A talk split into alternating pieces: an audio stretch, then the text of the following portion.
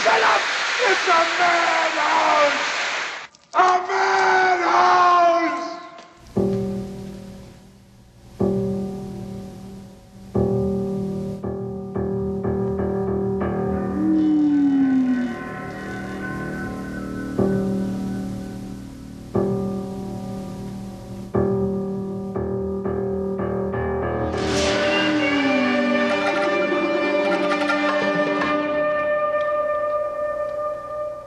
Fantastica.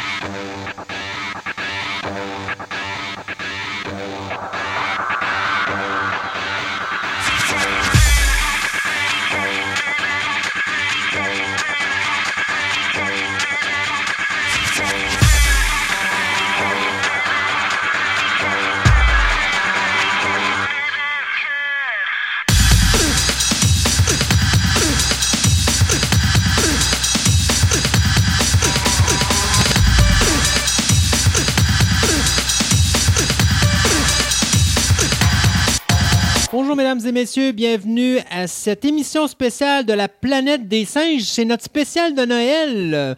Mon nom, c'est... Bon, c'est... Sébastien vient de faire ses singeries de Noël, bravo. Je l'ai pas vu venir celle-là. Non, c'est bien. Euh, bonjour Sébastien. Allô? Alors moi c'est Christophe Lassens, Sébastien Côté à mes côtés. C'est ça. Je pouvais pas m'empêcher de le faire avant la fin de l'année, Seb. Donc, imaginez-vous deux singes qui, qui parlent au micro avec des guirlandes de Noël autour du cou. Oh yeah, ça va être le fun. Donc, plein de singeries pendant trois heures de temps euh, à l'émission aujourd'hui. Donc, euh, on va commencer avec toi qui va nous parler de l'artiste Pierre Boulle, Oui, c'est le, le singe du passé. le singe du passé. On va parler du présent avec la saga cinématographique, Ouais. euh, en deux parties, bien sûr, parce qu'il y a tellement de choses à dire sur la planète des singes. Et on finit avec Martin Hébert qui va, Martin, nous faire l'anthropologie sur le roman de Pierre Boulle. Donc, il va nous décortiquer son roman au complet, nous parler de la société, mais il va nous parler aussi de choses vraiment très, très, très bizarres qui sortent du roman de Pierre Boulle, parce que ça se pourrait-tu que la- le livre de la planète des singes soit une copie conforme d'un autre livre d'un autre artiste? Oh, c'est peut-être pour ça qu'il l'aimait pas. Ah, mais ça, vous allez voir, on va en parler tantôt avant la fin de l'émission. Et euh, on va finir dans notre ciné-nostalgie avec euh, notre top 3, on Oui. pourrait dire, ou notre top 5, dépendant le temps qu'on va avoir. Les deux, Puis- les singes, les deux singes radoteux vont dire leur top. Ouais, leur top, on va, on va être au top de la situation. Donc, on va vous dire ce que nous, on considère être dans l'ordre nos euh, meilleurs films de la saga, euh, parce que c'est quand même neuf films, donc euh, on a quand même eu de quoi à couvrir. Donc, on y va avec ça. Vous allez avoir de la musique en rapport avec la planète des singes. Vous allez avoir des. euh, je- même, je vous garde, euh, comme vous avez entendu au début de l'émission, des quotes, donc Ben des oui. phrases célèbres du film original de Il y a beaucoup de phrases 1968. célèbres dans cette série-là. Alors, euh, vous allez vous amuser avec nous pendant trois heures. Donc, un spécial Christmas Carol, euh, Fantastica, Cinq. Planet of the Apes. You maniacs! You blew it up! Oh, damn you! God damn you all to hell!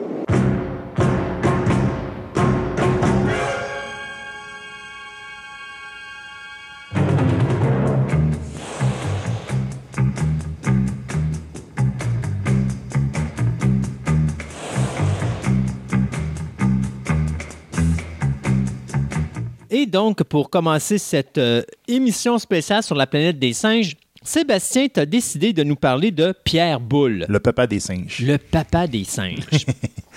Donc, Monsieur Pierre Boulle, euh, il est né le 20 février 1912 à Avignon, puis il est mort le 31 janvier 1994 à Paris. C'est drôle quand même de voir que une franchise aussi importante que la planète des singes, qui est une des toutes premières franchises nord-américaines de science-fiction, est créée par un auteur français. Français, exactement. Mm. Puis qui a un- quasiment un petit culte autour de lui en Amérique. En plus. C'est vraiment, c'est vraiment spécial.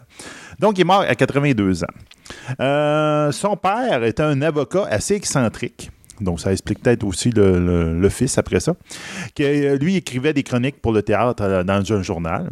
Puis il va épouser justement le direct- la fille du directeur du journal, Madame, euh, une- Madame Thérèse.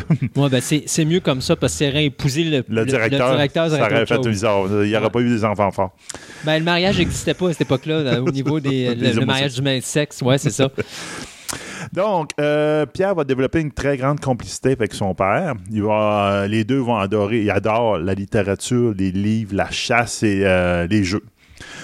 Donc, euh, la Première Guerre mondiale va pas trop euh, troubler son enfance. Euh, Pierre Boulle va quand même passer une enfance très tranquille avec ses parents et ses deux sœurs. Puis vers la fin de la Première Guerre mondiale, en 1918, ben, il va rentrer aux petites classes au lycée d'Avignon. Son père va mourir d'une maladie de cœur en 1926. Donc, le jeune Pierre est âgé à ce moment-là de 14 ans. Et malgré lui, ben, projeté dans le monde adulte, parce que c'est lui qui doit survenir aux besoins de sa famille. Son but maintenant, désormais, est de devenir ingénieur pour faire du cash, pour mettre dans l'argent, le- Ben, du, pain, sur le la beurre. table, ouais. Ben, pas du pain sur le beurre, c'est du pain sur la Le table. pain sur la dame pour mettre du beurre dessus. C'est ça, exactement. Et on parle pas de la table, on parle du pain. oui, c'est ça. Donc, à 24 ans, Bull va se retrouver en Malaisie. OK? Pour, une- dans une plantation euh, euh, à 50 km de Kuala Lumpur. Fait Donc, en réalité, il est devenu. Il veut devenir Attends, ingénieur. Il est devenu l'homme de la maison. Puis la première chose qu'il prend comme décision, c'est domper sa mère puis tout le reste de la famille pour s'en aller ailleurs. Ben, entre, entre 14 et euh, 24 ans, probablement qu'il a fini par se rendre compte que trois femmes dans une maison avec lui tout seul, ça allait pas bien pour un lui. peu Donc, trop, ouais. je vais ramasser de l'argent, mais loin de la maison. donc, pendant trois ans, il va le travailler euh, comme un forcené à là-bas, donc loin de l'Europe. Il va, donc, euh, on s'entend, il travaille dans des plantations. OK, donc il est loin de l'ingénieur, là, Mhm. mais vraiment loin. Lui, c'était Euh, juste l'objectif, c'était de quitter la maison. C'est de quitter la maison pour Ouais. faire de l'argent. It's Euh, a madhouse! It's a madhouse! Cette expérience va y servir de trame de fond pour son roman Le sacrilège malais. Ça, on pourra peut-être en parler un petit peu après. Au moment où la, Seconde Guerre éclate, euh, Bull, à ce moment-là, se retrouve encore en Asie du Sud-Est.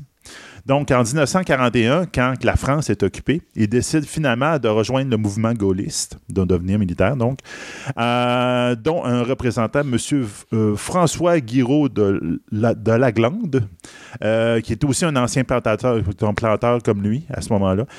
C'est lui qui organise ça. Donc, il se retrouve dans une base militaire britannique à Singapour. Bull, à ce moment-là, va devenir officier de liaison, ce qu'on appelle un sous-lieutenant, comme grade. Euh, il va avoir un entraînement spécial. Il va être muni d'un faux passeport anglais sous l'identité de M. Peter John Rules. Et il va partir en mission en Indochine contre les Japonais. Avec, euh, qui étaient les alliés des Mhm. Allemands dans la Deuxième Guerre mondiale, pour tenter de fomenter la révolte et faire sauter des ponts. Donc, couper les- l'alimentation du Japon Indochine. Est-ce que ça vient pas de là, là, la création de son roman La- Le pont de la rivière Kwai? Oui, Ah! ça vient de toutes ces Ça vient de cette expérience-là Ouais. et de d'autres qui vont suivre après. Cependant, ben, euh, Monsieur Pierre Boulle, j'ai l'impression qu'il n'est pas bon, un, très bon espion, parce que dès qu'il met le pied là-bas, Il est arrêté. en 1942, il est capturé par des militaires français du- de fidèles à Vichy. Puis il est considéré comme un traître à la nation et condamné aux travaux forcés à perpétuité. Bon, Donc, ça marche pas, gros. Je pense qu'il n'a pas eu le temps de faire sauter un pont, même pas de mentionner. Il a peut-être mentionné à quelqu'un Je voudrais faire sauter un pont. Arrêtez-les. Ah oui, non, c'est ça, ça. ressemble à ça. hein. Deux ans plus tard, il va parvenir à s'évader de la prison qu'il est à ce moment-là à Saigon. Il va rejoindre les forces 136 du euh, SOE, donc Service Special Britannique, euh, à Calcutta. Euh, il va compter effectivement, comme tu viens de le dire si bien, toutes ces aventures-là dans un livre quand même peu connu qui s'appelle Aux sources de la rivière Caille. Après la guerre, lorsqu'il retrouve finalement sa patrie libérée, le général de Gaulle va lui remettre plusieurs médailles pour ses exploits. Euh, je peux juste nommer euh, officier de la, Légion d'honneur, croix de guerre, médaille de résistance, euh, médaille des évadés. Il va avoir même deux médailles que je reconnais que c'est britannique, le Burma Star britannique puis la War Medal britannique. Donc autant les Britanniques que les Français le reconnaissent comme un héros de guerre. Aussitôt, arrivé là, il va euh, il, ch- il cherchait, comme on, on s'entend, hein, il voulait aller ingénieur, il est allé dans l'implantation, il est devenu espion, que ça n'a pas marché Pas son marché, affaire. ouais. Il est, devenu, tombé dans la éva- il est résistance. venu, il est venu évadé de prison. C'est ça. Uh-huh. Donc, il a dit, il a vécu quand même pas mal d'aventures. Il dit, qu'est-ce que je pourrais bien faire de tout ce bagage-là? Mais Donc- tu m'as dit tantôt qu'il avait écrit déjà un, un Non. livre, non? Pas écrit. C'est toutes ces histoires-là qui vont se mettre dans ces Ok, livres. Mais à ce moment-là, il n'y a pas encore écrit un OK, livre. donc les, la- la- c'est tantôt tu disais la- à la source de la, Euh, la source de Rivière de Caille, ça, c'est un de romans qui va servir plus- de sortir Ok. plus tard, quelques années plus tard. Donc, euh, il cherche. Donc, sur un coup de tête, il va décider de tout vendre ses actifs. On s'entend maison et compagnie. Là. la mère et les, et les deux sœurs. Bon, ben là, on- je sais pas ce qu'ils sont rendus, sont peut-être euh, moins présents dans son, son idée. Tu vas voir, il y a d'autres personnes qui rentrent dans sa vie, de sa famille, puis on parle pas de ses, ses deux sœurs et de sa mère à ce moment-là. Peut-être qu'elle est décédée, là, je sais pas. Euh, il va vendre tout ce qu'il possède, il va s'installer dans un petit hôtel de Paris pour écrire. Il va le dire lui-même que cette décision va être prise en une heure, une nuit d'insomnie, alors que les lucioles dansaient. Alors que qui dans Les lucioles. Dire, il voyait des mouches à feu Ah, dans, dans- à travers oui, sa ville. oui, oui, OK. Donc, un coup de tête, carrément, en une heure, il, dit, il décide de tout vendre, puis il dit Je vais me mettre à écrire. Pourquoi pas? Ben, voyons donc. Donc, euh, d'aventurier, ben, il est devenu euh, un écrivain assez célèbre. OK? Donc, d'aventurier, il passe à romancier. C'est ça, un romancier. Donc, on parle qu'il s'installe effectivement au tout début dans un petit hôtel de Paris. Mais très vite, il finit par habiter chez sa sœur, Madeleine, OK, qui est devenue veuve, probablement durant la guerre, et qui va s'occuper de sa petite nièce qui s'appelle Françoise, qui va élever comme sa fille. Donc, en fin de compte, il s'installe avec sa sœur qui est rendue veuve, puis il va s'occuper de sa, sa nièce, qui, en fin de compte, va devenir carrément sa fille. Euh, même que c'est elle qui est sa première lectrice. Il lit absolument tous ses romans à sa nièce Mhm. Avant de- euh, avant d'écrire la version finale puis de publier. OK. Rester célibataire, il va rester célibataire endurci, il se mariera jamais, etc. Il a sa famille là, il est correct avec ça. Là, tant- tantôt, tu dis qu'il lit à sa nièce, mais sa nièce, elle a quel âge? À ce moment-là, elle doit pas être très vieille. Je te dirais, il y a quelques romans là que Je sais pas, là, mais quand tu lis tes histoires à un enfant de 6-7 ans, t'aimes-tu ça? Oui, ça veut pas nécessairement dire Ouais, que les ça. adultes vont aimer Moi, j'ai l'impression qu'elle doit être dans une dizaine d'années, entre 10-20 ans. là. C'est dans ces eaux-là. Euh, à, ce- à partir de ce moment-là, euh, Boulle euh, va écrire tous les jours entre 1950 et 1992. Wow! Donc, 92, on se rappelle, il est mort en 94. Donc, Ouais. deux ans avant sa mort, il a arrêté, moi, pas dire d'écrire. Mais pendant toute cette période-là, il écrit. Il publie presque un livre chaque année. C'est l'enfer. Donc, on va juste vous souligner quelques-uns de ses livres, mais si vous pouvez aller voir sur Wiki, vous allez bon, voir toute sa, sa bibliographie. OK? Euh, donc, euh, donc c'est ça. Donc, euh, va vivre ainsi jusqu'à la fin de ses jours, partageant son temps entre Paris et une maison de campagne où, euh, justement, il va écrire ses livres parce qu'il aime mieux écrire, justement, à la campagne. Puis, il va tout le temps écrire des livres qui mélangent, comme lui l'a dit si bien, il mélange le simple et l'étrange. OK? Donc, il y a plusieurs livres que- qui, qui a mis en. qui ont été à son actif. Mhm. Donc, monsieur, euh, monsieur.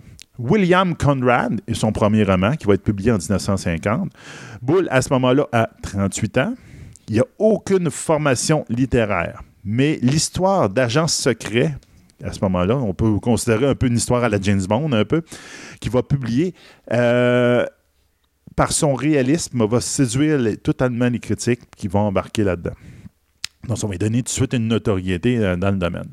Après ça, ben, il va publier de nombreux romans, mais on va en parler de juste quelques-uns. Donc, les deux, les deux romans vraiment qui vont euh, cimenter son, son, euh, Sa carrière. sa, carrière, sa- sa renommée, ça va être le premier roman, donc Le pont de la rivière de Caille, qui est un, un roman qui va publier en 1952, qui est inspiré de tous ses souvenirs justement en Asie du Sud-Est, avant la Seconde Guerre mondiale. Donc, beaucoup avant le, le, le fait qu'il soit capturé puis en- qu'il se soit enrôlé dans l'armée. Mhm. Et un autre de ses romans, en 1963, qui la des planète des singes qui va être publié internationalement à des multiples langues, etc., avec des comme des films, etc., qu'on va parler pendant tout D'ailleurs, c'est drôle parce que, tu vois, les. Américains appellent ça Planet of the Apes, Ouais. mais les Britanniques appellent ça Monkey Planet. Monkey Planet. Je ne sais pas. C'est bizarre, hein? C'est bizarre, mais je te dirais que c'est, c'est peut-être aussi la vision des personnages. Tantôt, on va- je vais retomber un peu plus dans la planète des singes, comment lui l'a écrit, comment lui voyait les films. Puis, en tout cas, vous aller voir qu'il y a une vision différente de ce qu'on a vu Oui, oui, ben ça, c'est sûr. Puis ça, on le sait pas. Ben, en tout cas, je vais vous l'expliquer tantôt pourquoi, là, mais Ouais. c'est une question d'argent. Oui, il y a ça aussi. Donc, euh, c'est ça. Donc, euh, donc, de ces romans qu'il va écrire, c'est le, bon, le Pont de la rivière de Caille. Donc, le Pont de la rivière de Caille va obtenir le prix euh, Sainte-Beuve, euh, qui, donc, il va gagner un prix pour ce, livre-là. Puis, il va être adapté en un film en 1957 par M. Devin Lean.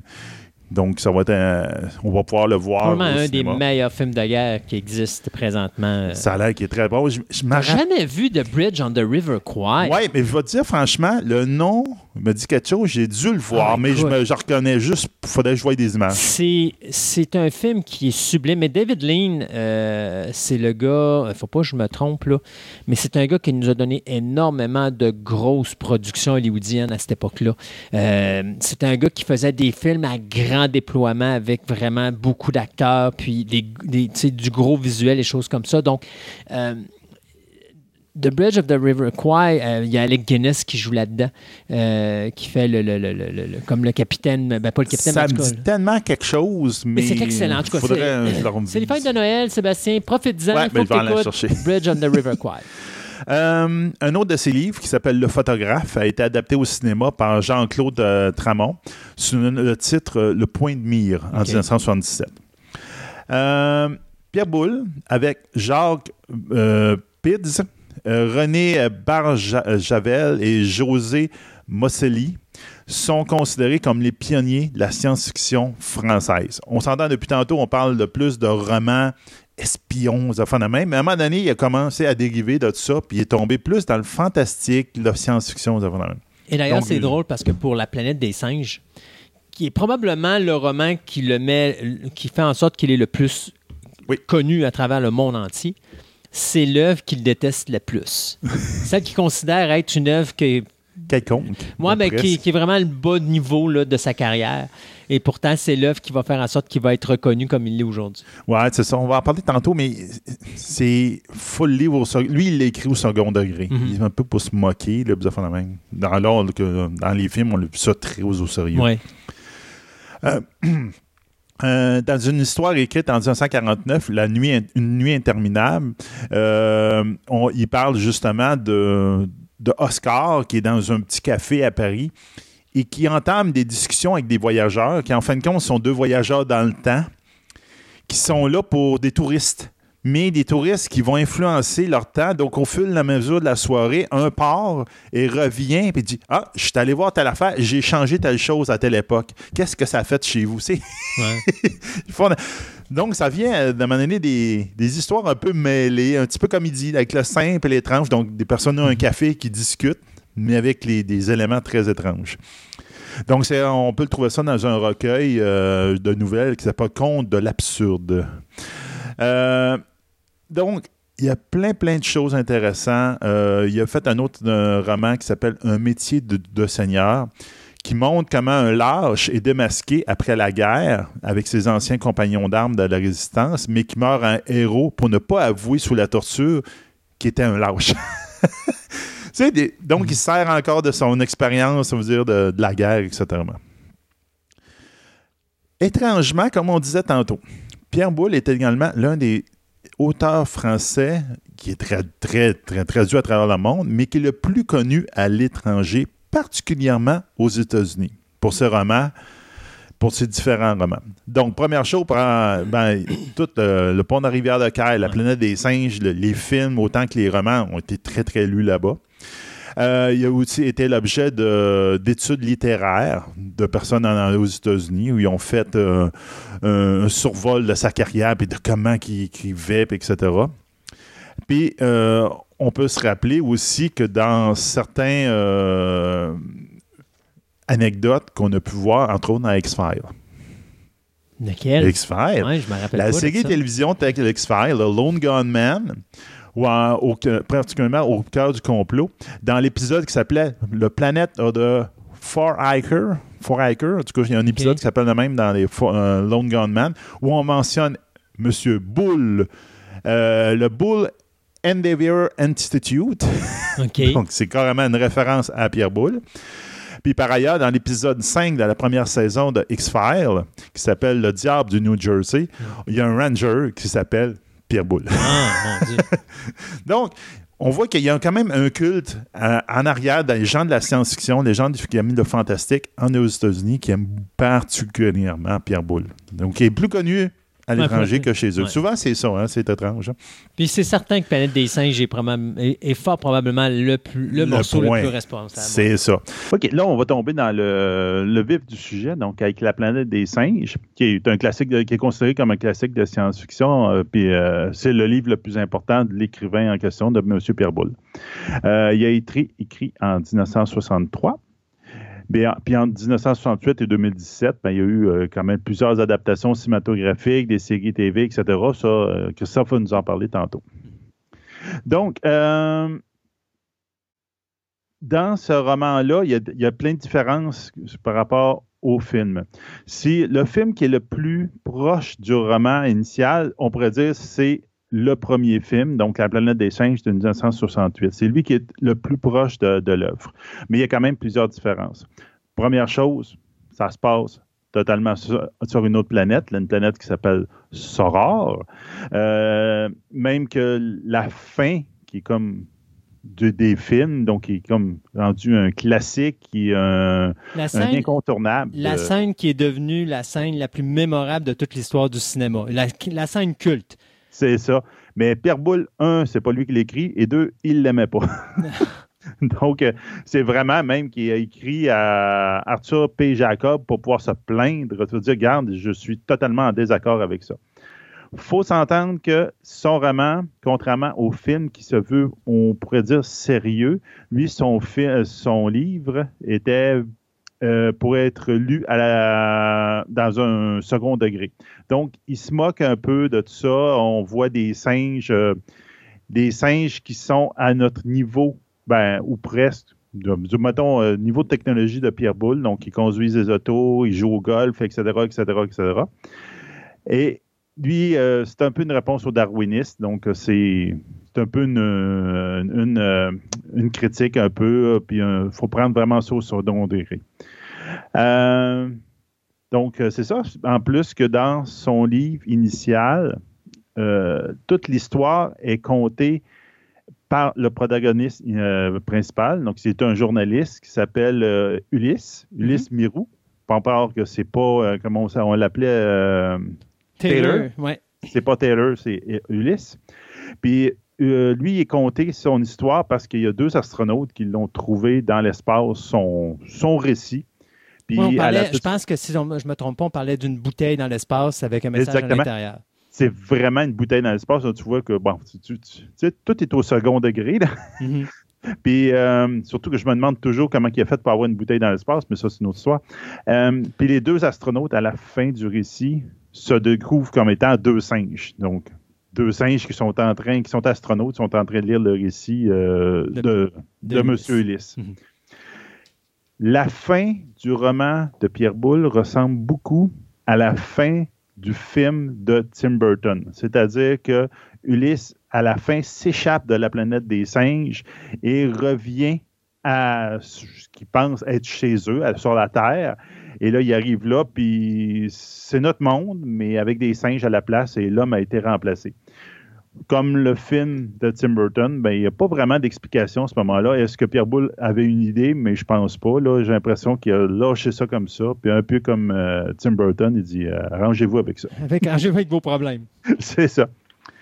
Donc, euh, quand le deuxième film, le premier film, excusez, a eu une, euh, un succès, ben, une des personnes qui s'est fait demander pour faire un scénario, ça a été Pierre Boulle. Il dit Mhm. Pourrais-tu faire une suite, mais au film, pas à ton roman?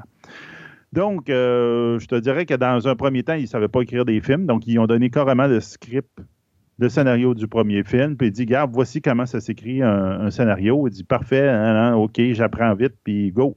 Je suis parti là-dessus. Et, Et là, il a va, il va faire, je pense, c'est la planète des hommes. Exactement. La planète des hommes, qui en fin de compte a fini par, je pense, en 2007, a été inscrit dans la Bibliothèque nationale de France. Donc, ils ont quand même euh, reconnu que c'est une, belle œuvre de, l'auteur, entre guillemets. Euh, et, mais il n'y a jamais eu de roman euh, qui a été tiré de ça. Dans celui-là, grosso modo, ça a été un script de à peu près 71, euh, 60, 100 pages environ. Euh, ça reprend exactement au moment où le film finit. Donc, on voit euh, Taylor, à ce moment-là, pas Ulysse. Donc, Taylor, qui, euh, on découvre que Nova est enceinte, puis là, il y a deux sauts dans le temps, un de 4 ans puis un de 10 ans. Puis là, on c'est comme la suite après, où le Taylor a fini par enseigner aux, aux humains de la zone interdite euh, un peu la civilisation. Donc, ils sont rendus à peu près à l'âge préhistorique, préhistorique excusez, et ils ont fait des, ils font de l'art rupestre. Ils ont commencé à redécouvrir l'art, puis ils ont découvert aussi l'agriculture. Donc, on a découvert que Taylor était le chaînon manquant. Oui, exactement. C'est le chaînon manquant. Et pendant ce temps-là, à la Cité des Singes, eux autres, ils ont peur de cette nouvelle société-là, etc. Donc, ils décident de l'attaquer. Donc, euh, c'est tout le combat entre les hommes et les singes qui se passe. Puis à la fin, ben, les hommes euh, prennent le dessus et euh, le fils de Taylor, à ce moment-là, lui, c'est même, il fait une attaque directement sur la Cité des Singes et détruit la civilisation, pour ainsi dire, des singes. Encore là, on voit ça au deuxième degré. C'est probablement pour ça que le projet de Pierre Boulle n'a pas été retenu comme sc- scénario. Euh, quand les singes se font vaincre, ils deviennent, euh, ils retournent à leur époque primitif, ils s'en vont dans- se cacher dans les arbres parce qu'ils ont peur, etc. Et les humains, ben, tranquillement, prennent le dessus sur la société. Le livre, euh, ben, le, le film de Pierre Boulle finit extrêmement mal où euh, Taylor finit par euh, se faire tuer par des humains en essayant de protéger euh, Zira. Et Zira et ainsi que Cornelius, eux autres, décident finalement, quand ils sont capturés par les, humains, de se suicider parce qu'ils ne veulent pas être retournés à l'état sauvage puis devenir des animaux. Puis tout finit avec un peu le coliséum comme on avait dans, dans le premier film, où en fin de compte, c'est les humains qui sont autour, puis les singes qui sont au centre, qui recréent en, en euh, pièces de théâtre quasiment leur tombée, leur chute. Donc, c'est plutôt, euh, étrange comme film. C'est peut-être une bonne raison pourquoi ça n'a pas fonctionné. Euh, dernière chose que j'aimerais dire, c'est qu'après la mort de Pierre Boulle, cinq ans après sa mort, sa nièce, hein, qui, a été, été élevée comme sa fille, ainsi que son mari, ont trouvé de nombreux manuscrits de Pierre Boulle, toujours près, plusieurs étant illisibles. Parce qu'il est écrit manuscritement à la main. Il y a à peu près 20 000 pages qui ont été découvertes à ce moment-là. Donc, c'est énorme. De ça, euh, après un long et fastidieux travail, ils ont réussi à regrouper un roman qui s'appelle L'archéologue, le mystère de Nefertiti, qui a probablement été écrit en 1949 et 1951. Euh, il a été euh, paru en 2005. Après de ça, il y a aussi plusieurs nouvelles inédites ou oubliées qui ont trouvé dans les 20 000 pages, que les autres ont été réunis dans un petit recueil qui s'appelle L'enlèvement de l'obélisque. Donc, ça, c'est deux œuvres posthumes qu'on a eu droit euh, de Pierre Boulle après sa mort. Ben, merci beaucoup, Sébastien. Euh, une belle carrière, Monsieur Pierre Boulle. Et puis, euh, nous, bien, on va continuer avec cette, euh, cette, euh, ce spécial La planète des singes où là, on va sauter plus au niveau de la saga cinématographique. The Forbidden Zone was once a paradise. Your breed made a desert of it ages ago. A planet where apes evolved from men? There's got to be an answer. Don't look for it, Taylor. You may not like what you find.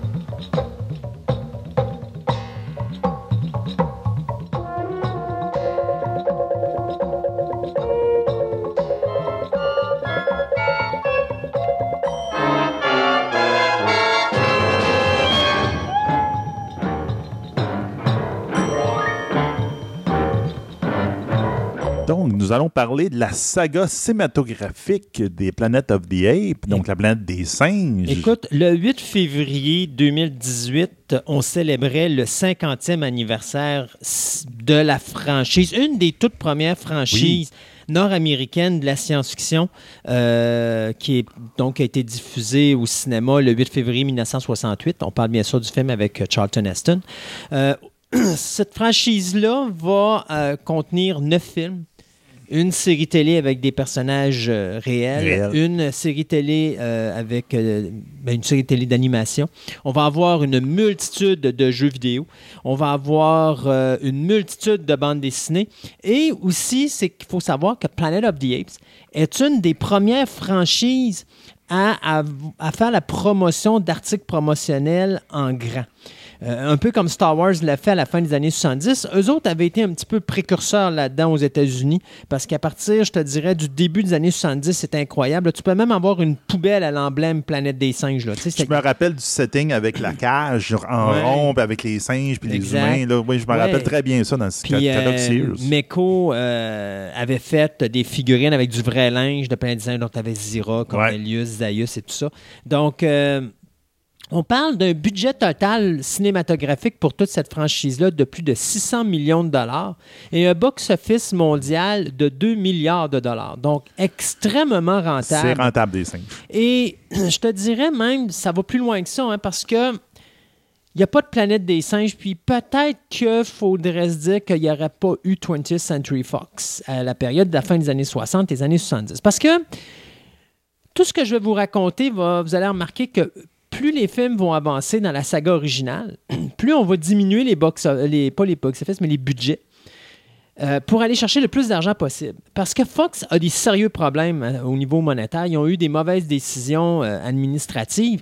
Et on parle bien sûr de Cléopatra ou Cléopâtre en 1962, qui a été un énorme budget, mais qui n'a jamais fait son retour d'argent. Il y a eu Hello Dolly, il y a eu Star, il y a eu Dr. Dolittle. Donc, il y a eu plein de films que, même si les box-office semblent être euh, plus Correct. que l'argent qui a été investi. Si on calcule le fait qu'à cette époque-là, il fallait faire du 3 pour 1 parce que tu as de la promotion, tu as des pourcentages, tu as de la publicité ici et ça, ils font énormément de pertes d'argent. Puis euh, à l'époque, quand on disait qu'on perd 10 millions sur un film, c'est pas comme aujourd'hui. Aujourd'hui, on perd 10 millions, c'est comme si on perdait un cheveu, c'est pas grave. C'est ça. Mais à l'époque, 10 millions, c'est énorme. À un point tel même que Fox a dû. C'est à cette période-là qu'ils ont vendu leur fameux ranch. Vous savez, euh, le ranch de Fox était vraiment très, très, très reconnu pour les films de western. Parce que la majorité des films de Fox au niveau western ont été tournés dans le ranch de la 20th Century Fox. À un moment donné, on est obligé de le vendre, ce ranch-là, pour payer ces déficits-là. Donc, la planète des singes a été extrêmement important pour Fox, pour sa survie, surtout à la fin des années 60 et au début des années 70. Mais, on va revenir un petit peu. Et euh, je te dirais, on revient euh, en 1963, un peu après la rédaction justement euh, du livre de Pierre Boulle, La planète des singes. Soit plus précisément six mois après ça, il y a un producteur du nom de Ar- Arthur P. Jacobs qui arrive à Paris. Arthur P. Jacobs est né le 7 mars 1922.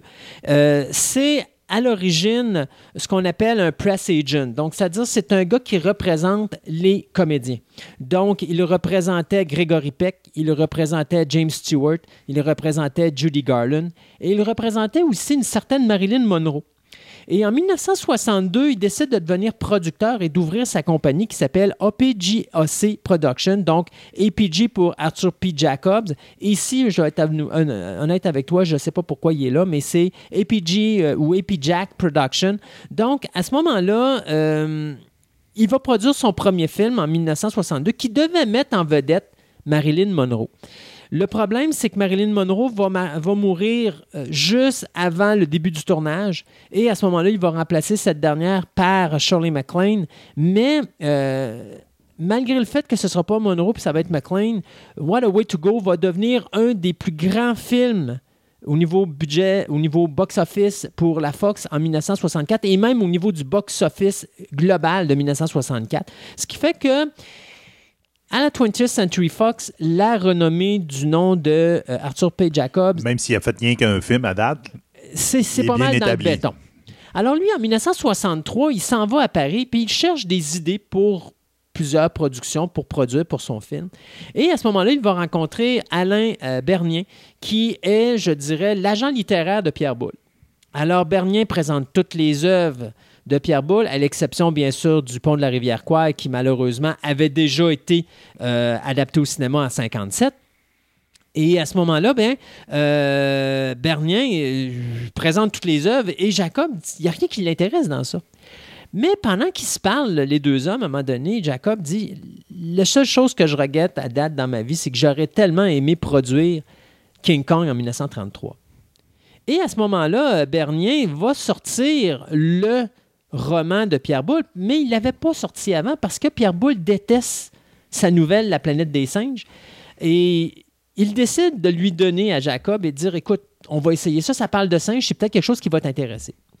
Jacob va lire le scénario, va tomber, ben, le scénario, le roman, va tomber en amour avec le roman et va se dire Écoute, j'achète les droits tout de suite. Je vois un potentiel cinématographique incroyable avec ça. Donc, il revient aux États-Unis. Il va produire Dr. Dolittle en 1967, qui va être indirectement le premier flop de euh, Jacob parce que euh, on a beaucoup d'investissements. Jacob, il va avec des gros. Quand Jacob fait quelque chose, il fait quelque chose de grand, il fait pas quelque chose de petit. Euh, mais malheureusement, Non, il y avait ça- beaucoup, beaucoup d'effets de avait Dolittle pour le- énormément. Pour Moi, le temps, Dr. là. Dr. Wow. Doolittle, je considère encore cette version-là que c'est la meilleure version du Dr. Doolittle, qui- a été faite. J'ai hâte de voir la prochaine qu'ils vont faire avec, euh, voyons, c'est euh, Ronnie Downey, Robert, Oui. Robert Downey Jr. Junior, oui, qui, qui ressemble beaucoup justement À à la première l'original. J'ai hâte de voir. Moi aussi, j'ai hâte de voir ça. Donc, Jacob achète les droits et euh, je te dirais pendant plus, au moins trois ans, euh, il va embaucher des artistes euh, pour dessiner ce qu'il a dans la tête. Donc, tous ces concepts que Jacob a dans la tête, il va les faire dessiner et il va embaucher un scénariste du nom de Rod Serling. Rod Serling, pour ceux qui ne le connaissent pas, c'est le gars qui nous a donné The Twilight Zone dans les années fin, je vous dirais 59 à 1964. Euh, et Serling est fort pour une raison. Serling est fort pour euh, être capable de prendre par surprise son auditoire. Du scénario original euh, de Serling, on va rester à l'époque du roman de Pierre Boulle, mais on va modifier au complet le roman de Pierre Boulle euh, jusqu'à la conclusion, comme tu nous disais tantôt, Ouais. qui va d'ailleurs être la seule chose qui va rester du roman de Pierre, de, de- pas de Pierre Boulle, mais de Rod Sterling dans la dernière version. Euh, bien sûr, avec ça, notre ami euh, Arthur P. Jacobs va faire le tour des différentes productions, des différents producteurs et des différentes maisons de production, mais on va lui dire ça ne nous intéresse pas parce que, écoute, des singes, l'espace. euh, Science-fiction avec des non, singes qui euh, remplacent l'humain. non, euh, pas, pas vraiment, ça ne nous intéresse pas. Et après plusieurs échecs euh, et surtout le fait qu'on a un coût de production qui est estimé à plus de 10 millions de dollars si on suit le roman à la lettre de Rod ben, pas le roman, mais le scénario de Rod Serling, euh, Jacob décide de virer son chapeau de bord puis de dire écoute, euh, je m'y prends pas de la bonne façon. J'étais un press agent, alors je vais me comporter comme un press agent. Et donc, il va voir un acteur du nom de Charlton Heston. Charlton Heston, à l'époque, il faut se rappeler que c'est une vedette, c'est une star à Hollywood. Ah ouais, oui. Pensez aux Dix Commandements, pensez à, euh, voyons, euh, Ben Hur. Ben Hur. Euh, Non, non, non. il- à chaque fois qu'il y a une super grosse production, C'est lui. Heston est, Heston est dedans. Et donc, il ils approchent Charlton Heston. Heston regarde le scénario, tombe en amour avec le scénario de Planet of the Apes et dit Sais-tu quoi? J'embarque. Puis je sais que tu as déjà commencé à aller chercher des réalisateurs parce que euh, Arthur P. Jacob avait déjà approché euh, des réalisateurs comme euh, Jack Lee Thompson ou même Blake Edwards qui nous avait donné La Panthère Rose en 63. Euh, mais il dit J'ai une idée de, de- de- de réalisateur pour toi. Le réalisateur s'appelle Franklin G. Schaffner et on a fait un film ensemble qui s'appelle The Warlord et l'homme a une vision incroyable. Donc, Jacob va voir euh, Scha- Schaffner puis lui présente le projet. Schaffner embarque et donc, avec un réalisateur et un acteur, il refait le tour. Non, Voulez-vous non. Cha- voulez-vous Ouais. Heston? Voulez-vous Heston? Voulez-vous Schaffner? Voulez-vous Planet of the Apes? Euh, non, non, non, non, non, non. Mais à un moment donné, on arrive avec un certain Richard Desanouk qui avait produit le premier film de euh, Jacobs, puis qui avait donné également l'argent pour euh, Dr. Dolittle. Et donc, Zanuck dit, écoute, euh, j'aime le concept, mais j'ai une question à vous poser. Et à ce moment-là, il rencontre Mort Abrahams, qui était le coproducteur et cofondateur de APG et AC Production, et euh, qui est également le bras droit à euh, Arthur P. Jacob, et Easton, et il leur dit aux trois hommes, si les gens rient de- des singes, qu'est-ce que vous faites? Euh, parce que vous êtes conscient que votre film est basé sur les singes. Si les singes ne sont pas plausibles à l'auditoire puis que les gens en rient en partant, votre film vient de tomber. Oui. Je vous donne 5000 dollars, vous allez me tourner un test. Et à ce moment-là, on va euh, embaucher James Brolin. Euh, on va embaucher d'ailleurs une jeune, une jeune actrice qui, à cette époque-là, sortait avec euh, le producteur Richard Zanuck, c'est-à-dire Linda Harrison. On a Charlton Heston qui va être là et on a un autre acteur, un très grand acteur d'Hollywood euh, qui va euh, euh, qui va faire le singe avec un costume, je te dirais très très basic, mais qui va quand même convaincre euh, Zanuck que les effets spéciaux peuvent marcher et que les gens vont croire au concept de la planète des singes. Et face à ça, on va donner l'argent, mais on ne donne pas n'importe quoi. Et on va dire, écoute, votre budget de 10 millions, on va le descendre à 5,8 millions. Euh. OK, bon, d'accord. Alors, on, on- on va le faire, on n'a pas le choix. Et donc, à ce moment-là, il faut qu'on embauche un nouveau scénariste. Et le scénariste sera, bien sûr, euh, Michael Wilson. Michael Wilson est reconnu surtout pour avoir travaillé sur The Bridge on the River Kwai, qui avait déjà été adapté du roman de Pierre De Pierre. Et lui va réécrire tout simplement le scénario de Serling. Mais Franklin J. Schaffner, qui est le réalisateur, va l'approcher, va lui dire Écoute, pour ce qu'on couper dans les budgets, qu'est-ce que tu dirais si on ramenait ça dans une ambiance plus primitive? On va mettre les singes dans des huttes. Et Wilson, à un moment donné, se rappelle d'une photo qu'il a vue euh, en Afghanistan où est-ce qu'il voyait des, gr- des grottes et des résidences qui étaient creusées à même Le roche. la les roche. roches et tout ça. Et il se dit, voilà le concept. On va faire en sorte que le village de la planète des singes soit construit dans de, la, dans de la roche ou dans des huttes. Donc, comme ça, ça va donner un aspect plus primitif, puis ça va sauver beaucoup d'argent au niveau des effets spéciaux. Et comme de fait, on va être capable de sauver énormément d'argent. Au niveau des effets spéciaux, bien, on avait approché pour le petit film euh, le réalisateur, ben, le réalisateur, mais le créateur des effets spéciaux numéro un de la Fox. Mais on voit que le gars a quand même ses limites. Et on décide d'approcher un autre concepteur d'effets spéciaux qui est John Chambers. John Chambers, c'est le gars qui nous a donné tous les effets spéciaux des créatures qu'on a vues dans la série télé de 1964, The Outer Limits. C'est également le gars qui a fait toutes les créatures que vous voyez dans Perdu dans l'espace, la série télé des années 60. Mais c'est également le gars qui a créé les oreilles de Monsieur Spock dans la série télé Star Trek. Star Trek. Donc, c'est un gars qui est habitué. D'ailleurs, il a fait aussi tous les maquillages de la série euh, The Monsters, qui était un genre de. Comme une. Pas une satire, mais un genre. Family Adams, là, Ouais, mais, c'est ça, la euh, version de Family Adams d'un Oh. d'un poste compétiteur, C'est ça. euh, dans lequel on avait un, dra- un vampire Dracula, on avait un Euh, Frankenstein, Frankenstein, puis, ainsi de suite, donc on avait changé les noms, mais on avait quand même fait des, des maquillages, choses comme ça. Donc Chambers est très fort. Et on dit à Chambers, on te donnera 1,2 million de dollars pour que tu fasses les effets spéciaux sur la planète des singes, ce à quoi Chambers va dire d'accord, j'accepte. Mais Chambers a un sérieux problème parce qu'il doit créer des, des, des maquillages qui vont être réutilisables sur une, longue période. Ben oui. À Hollywood, on est habitué de faire des make-up. Puis il faut se dire qu'à l'époque, les singes, c'était des gens qui portaient des soutes, donc des costumes. C'était, c'était, puis c'était une des raisons pourquoi que justement Zanuck disait êtes-vous- On va rire de vous on autres. va rire de vous autres parce que si on met des gens bien en gorille sur- avec des soutes, les gens vont voir quasiment le zipper, ils vont partir à rire, ils vont dire ça c'est pas de crédible. Imaginez King Kong, là, dans euh, quelques années avant, là, puis Ben, vous je le te mettez dirais, puis qu'il parle. je te là, dirais pire que ça. Imaginez Schlock de John Landis dans le début des années 70, où le gars est vraiment un costume de, de, de, de, de- chaînon manquant. Ouais. C'est ce qu'on avait peur du côté de Zanuck. On voulait pas que ça soit drôle. Dans le cas de Schlock, on l'a fait parce qu'on voulait se moquer de ça, mais on voulait garder une certaine crédibilité. Donc, euh, avec un budget de 1,2 million et seulement 7 mois pour réaliser ses effets spéciaux, Chambers va créer une nouvelle technologie d'effets spéciaux au niveau des maquillages qu'il va appeler les prosthétiques. Donc, une prosthétique, c'est-à-dire, ou on, peut- on pourrait appeler ça des prothèses, mais c'est parce que le terme en français que j'ai trouvé, c'était prosthétique. Ouais, Euh, c'est pas mal ça qui est utilisé encore. ben oui. C'est des segments, donc vous avez un maquillage, mais qui est comme compartimenté en plusieurs petits morceaux. Donc, vous allez avoir le nez, vous allez avoir le bas de la bouche, le haut de la bouche, les oreilles, vous allez avoir le front, les joues. Et après ça, vous avez le maquillage qui Tu va, coller changer tout ça. ton facial, donc tu vas avoir un- la bouche, la, la- la- la mâchoire d'un singe, mais tu te fais rallonger ta mâchoire. Exact. pour- Donc, bien sûr, il faut que tous les comédiens ou tous les, les personnes qui vont être en dessous de ces costumes-là soient recouverts d'une espèce de texture caoutchoutée dans lequel, euh, vous savez, des fois, vous voyez ça dans les effets spéciaux, là, il y a comme des, des, des pailles qui leur sortent des narines. Ouais. Euh, pour créer ces affaires-là. Et après ça, on va créer des costumes où est-ce qu'on va pouvoir enlever le masque et le remettre pour pouvoir le réutiliser sur une longue période, parce qu'on parle d'un tournage qui va quand même durer plusieurs mois.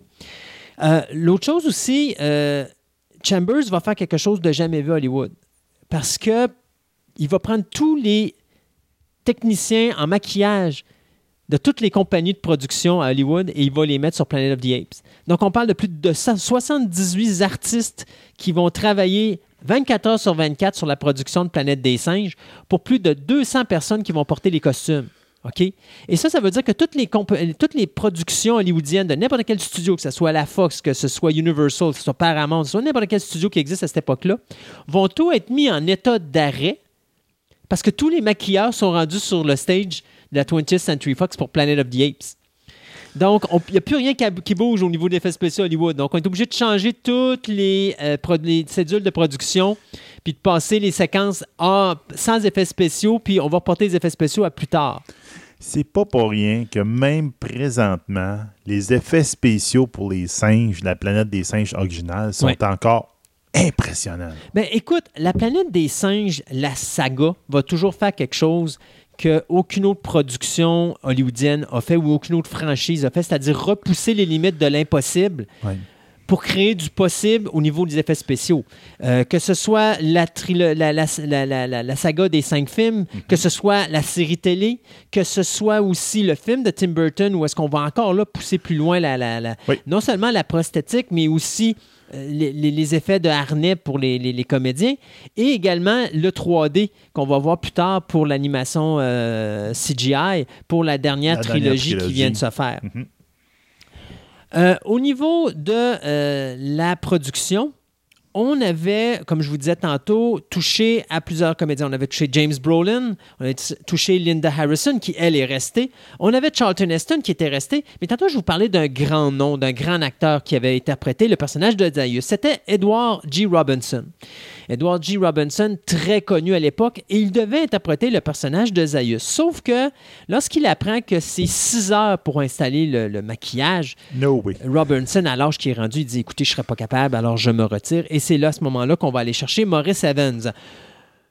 Charlton Heston va rester là. Un autre gros nom qui est important qui va être embauché à ce moment-là avec Kim Hunters, qui va, elle, interpréter le personnage de Zira, c'est un certain Roddy McDowell. Parce que Roddy McDowell, la raison pourquoi il est important pour la planète des singes, c'est que Mc- McDowell est un acteur de théâtre. Et il est habitué à accentuer ses mouvements de visage pour que sur la scène, on puisse voir. Qu'est-ce qui. sais, son- il est surpris, on va le voir sur la scène. Je suis surpris parce qu'il va accentuer son mouvement de surprise. C'est ça, parce qu'une caméra au cinéma, ben, tu as la caméra collée dans ta face, donc tu pas besoin d'accentuer ça. Ça peut être subtil. C'est correct, un petit froncement de, de, de sourcil, puis tu es correct. Exact. Mais au cinéma, euh, pas au cinéma, au théâtre, le public est loin. Le public est loin. Et euh, la, la game, c'est que là, tu te retrouves avec un maquillage fait en caoutchouc. Et Roddy McDowell s'amuse à essayer de euh, sortir des expressions de son masque. Et il accentue tout ça. Et à un moment donné, Schaffner le voit aller. Il dit C'est capotant ce que tu es capable de faire avec ça. Et c'est la raison pourquoi qu'à ce moment-là, Roddy McDowell va devenir le nombril de la saga de la planète des singes de 1968 jusqu'à la fin de la première série de la première série télé dans les années 74.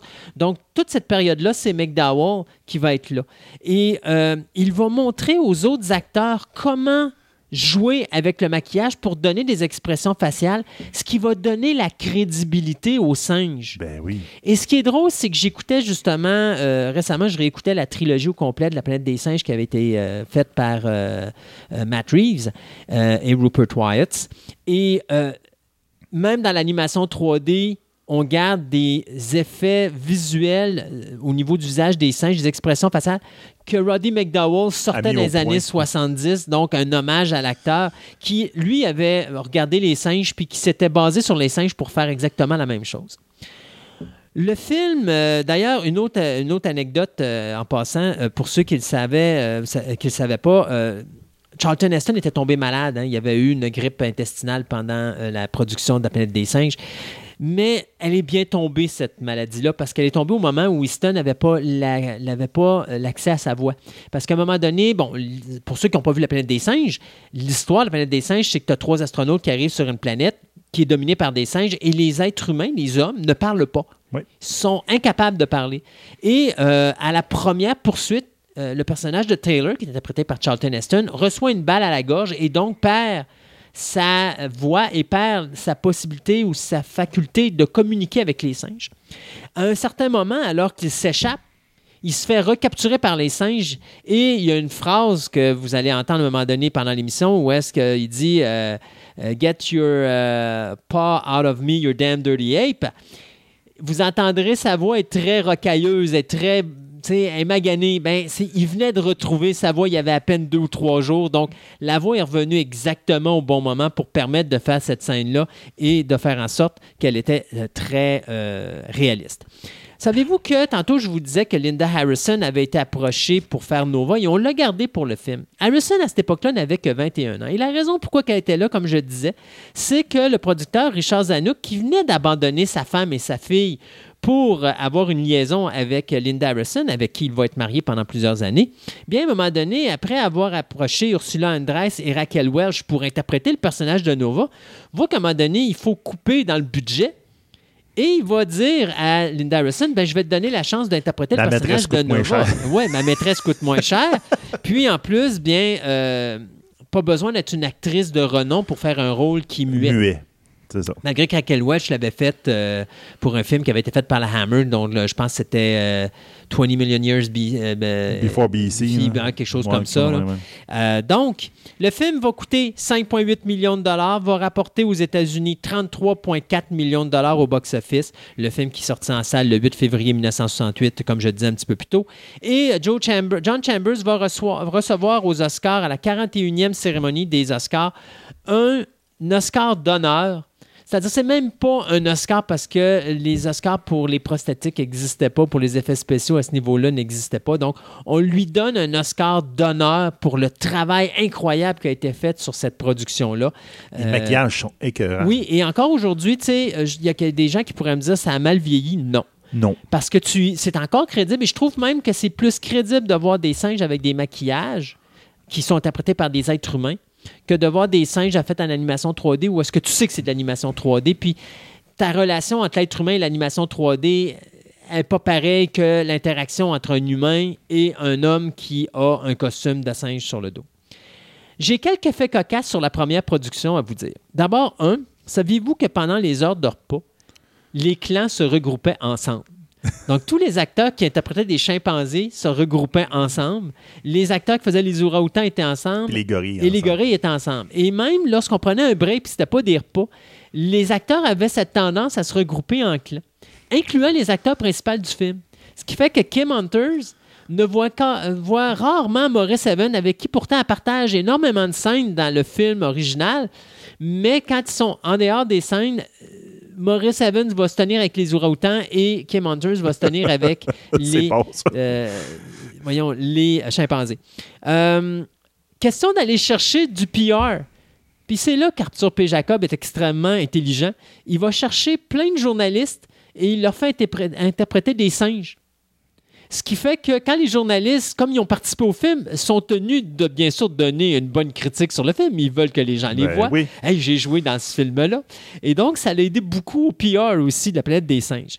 Et c'est également, comme je le disais tantôt, une des premières, un des premiers films et une des premières franchises à aller d'une façon majeure sur le marché des marchandises ou des articles promotionnels. Donc, vous pouvez avoir des cartes, vous pouvez avoir des livres, vous pouvez avoir des euh, disques, vous pouvez avoir des figurines, euh, des photos, des comics et bien sûr, comme je disais tantôt, des accessoires promotionnels incluant des poubelles.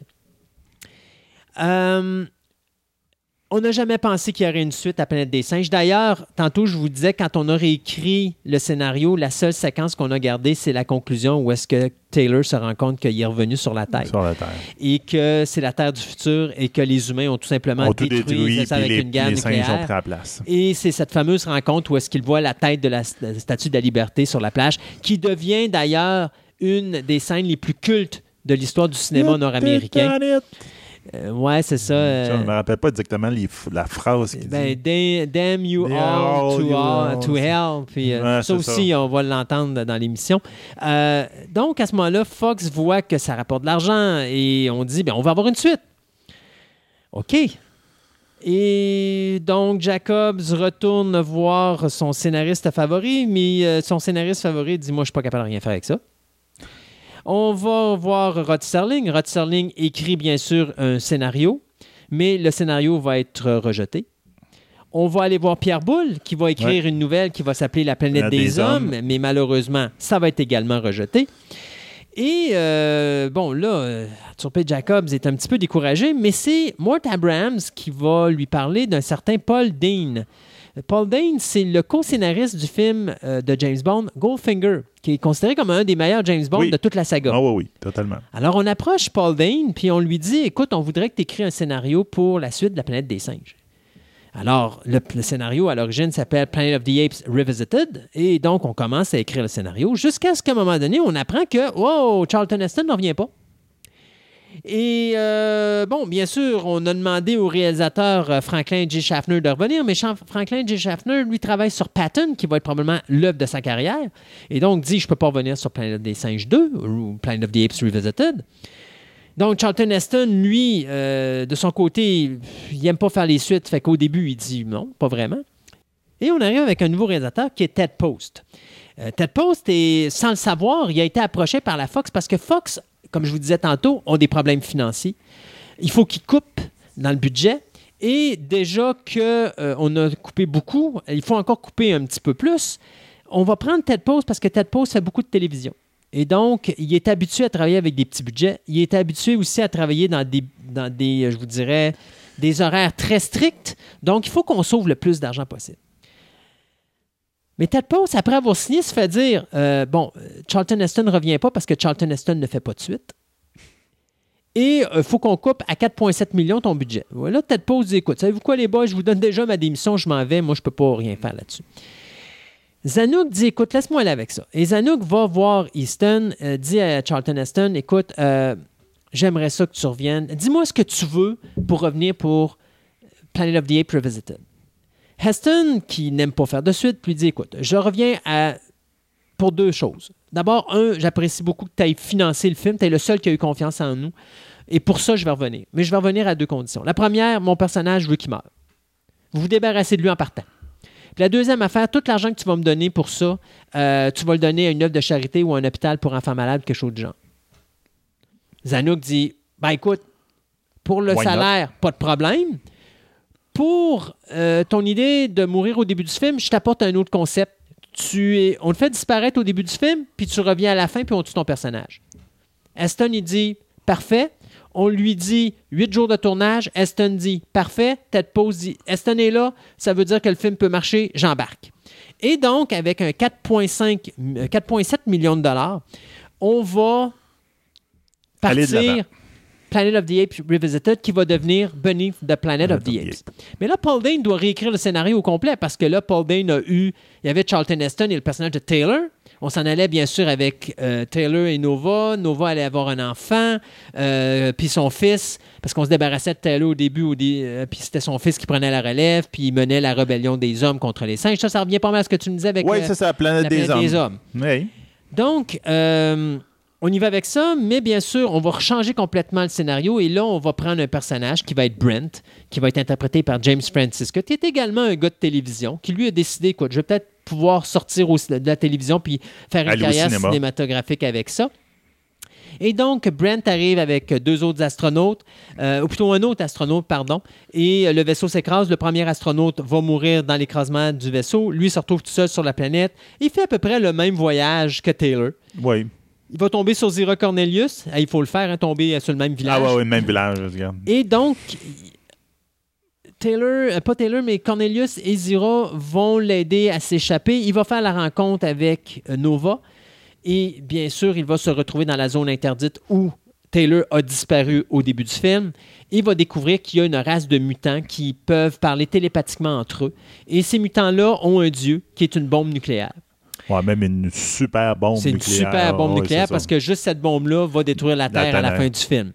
Donc, euh, on va avec le concept. À la fin, bien sûr, Brent va retrouver Taylor. Taylor et Brent vont voir les singes arriver dans la zone interdite. Confrontation entre les mutants et les singes, dans lequel Brent est tué et dans lequel euh, le personnage de Taylor va être gravement blessé. Et avant de mourir, Taylor va activer la bombe nucléaire qui va détruire euh, La planète. la planète. Du niveau, au niveau distribution, Roddy McDowell ne peut pas revenir parce que lui fait la réalisation d'un film qui s'appelle The Ballad of Tamlin. C'est un film qu'il réalise lui-même. Donc, il est en Écosse. Et donc, il va être remplacé par un acteur, David Watson. Mais on va quand même voir dans, les, euh, dans le début des films, on va voir des séquences des premiers films et c'est Roddy McDowell qu'on le Donc, officiellement, Roddy McDowell est dans les cinq films de la saga de la planète des singes, même si euh, un autre acteur va interpréter plus tard dans Beneath the Planet of the Apes le personnage de Cornelius. Le film est très mal accueilli par la critique. D'ailleurs, euh, même si c'est un box-office, un, succès au box-office, parce qu'il a quand même fait 19 millions de dollars sur un budget de 4,7, euh, les critiques et le monde considèrent Bunny the Planet of the Apes comme étant un des pires de la saga, si Ouais. c'est pas de la franchise en, en Ouais. général. Mais Fox euh, est bien content quand même du box-office et euh, vont envoyer un petit message à Arthur P. Jacob pour dire ben, on veut avoir une suite. On va avoir une suite. Ouais, mais la planète est détruite. Ben, c'est Ben pas là- grave, on va avoir une suite pareille. Qu'est-ce que tu fais quand tu détruis la planète des singes? Ça va pas bien. par- il reste plus personne. Il reste plus rien. Et là, donc, on approche encore euh, une fois Paul Dane. Et euh, d'ailleurs, c'est drôle parce qu'Arthur P. Jacobs envoie un télégramme en Angleterre où il dit Ape exist, sequel required, ce qui veut dire les singes existent et ça prend une suite. Et donc, Dane se dit Comment je fais pour faire une suite après que j'ai détruit la planète des singes? Mais il se rappelle dans le premier film du, du vaisseau de Taylor qui avait sombré dans un lac. Ouais. Et donc, il se dit, OK, mettons que pendant que les singes vont attaquer la zone interdite, parce qu'on n'a pas vraiment dit de temps, donc Non. combien de temps ça va prendre nos singes pour se rendre à la zone interdite, rentrer là, que le conflit puis la destruction de la planète? Et donc, on suppose que Zaius, pas Zaius, mais que Cornelius et Zira, euh, avec euh, le professeur Milo, ont découvert dans le fond de l'océan le vaisseau. Ils l'ont sorti de là, dans le fond du lac, oui. Euh, ils l'ont sorti de là, l'ont réparé. On ne sait pas comment parce qu'on n'aime pas la technologie, mais ils l'ont réparé pareil. Ben oui. Probablement que Zira a sorti son séchoir à cheveux, puis elle a tout séché les circuits, puis tout était fonctionnel. Et donc, euh, ils repartent dans l'espace avant la destruction. Donc, eux, dans le, dans le vaisseau, au moment où la- le vaisseau décolle, vont voir La destruction détruire. Ça ne nous dit pas comment, combien non plus ils ont fait pour faire décoller le vaisseau, mais ça, c'est une autre histoire. Et ils se retrouvent dans le passé parce qu'ils vont revenir sur leur pas Par le même trou noir par ou whatever. c'est ouais, ça, la même défaillance. et ils vont revenir sur Terre. Et ça nous donne Escape from the Planet of the Apes, donc euh, les évadés de la planète des singes, dans lequel Zira, Cornelius et Milo arrivent sur la Terre. Euh, bien sûr, Milo va être tué au début du film. Euh, Zira va dire sa fameuse, sa fameuse séquence alors que euh, deux scientifiques lui donnent l'opportunité de lui mettre une banane qui est pendue, puis lui mettre des cubes, puis elle va construire ses cubes pour aller s'asseoir, puis Pas aller prendre la banane. Elle peut prendre prendre la la banane, banane. mais elle la prend pas. elle apprend pas. Puis là, tu as justement Nathalie Trondy, qui est la femme de Arthur P. Jacobs, qui avait joué dans Bunny the Planet of the Apes, également, euh, euh, qui faisait une des mutantes. Mutante. Et qui est, avec Roddy McDowell, la seule actrice à avoir participé à pratiquement tous les films de la saga de la planète des singes, soit de euh, Bunny jusqu'à Battle from the Planet of the Apes. Elle a eu un rôle dans tous les films. Euh, elle dit comme ça, because I loathe bananas, après que son personnage, je parle de Nathalie Trondy, lui dit pourquoi est-ce qu'elle prend pas la banane? Parce que j'aime pas ça, les maudites Parce que j'aime pas les bananes. Et c'était un hommage à quelque chose qui s'était passé sur le premier film parce que euh, euh, Kim Hunters était vraiment écœuré du premier tournage parce que comme il était habillé en chimpanzé puis qu'il pouvait pas se nourrir parce qu'il pouvait pas enlever le maquillage, les gens sur le stage leur donnaient des bananes puis ils se moquaient d'eux autres. Tiens, prends ta petite banane, petit chimpanzé. Alors, euh, Kim Hunters est tombé avec une écœurantite aiguë des bananes et c'est la phrase Because I loathe bananas, ça vient de là, justement. Euh, Kim Hunter était bien contente de revenir parce qu'en réalité, après Bunny de Planet of the Apes, elle pensait que c'était fini pour elle. Mais quand on l'a approché avec le scénario, elle a tellement adoré Escape from the Planet of the Apes qu'elle a dit Oui, je reviens, mais j'aimerais ça que mon personnage soit, sais, et comme de fait, Cornelius et Zira vont être tués à la fin du film. Mais pour pas avoir les mêmes Moses de problèmes que dans le dernier film, soit, écoute, on a détruit la planète des singes, on nous demande une suite.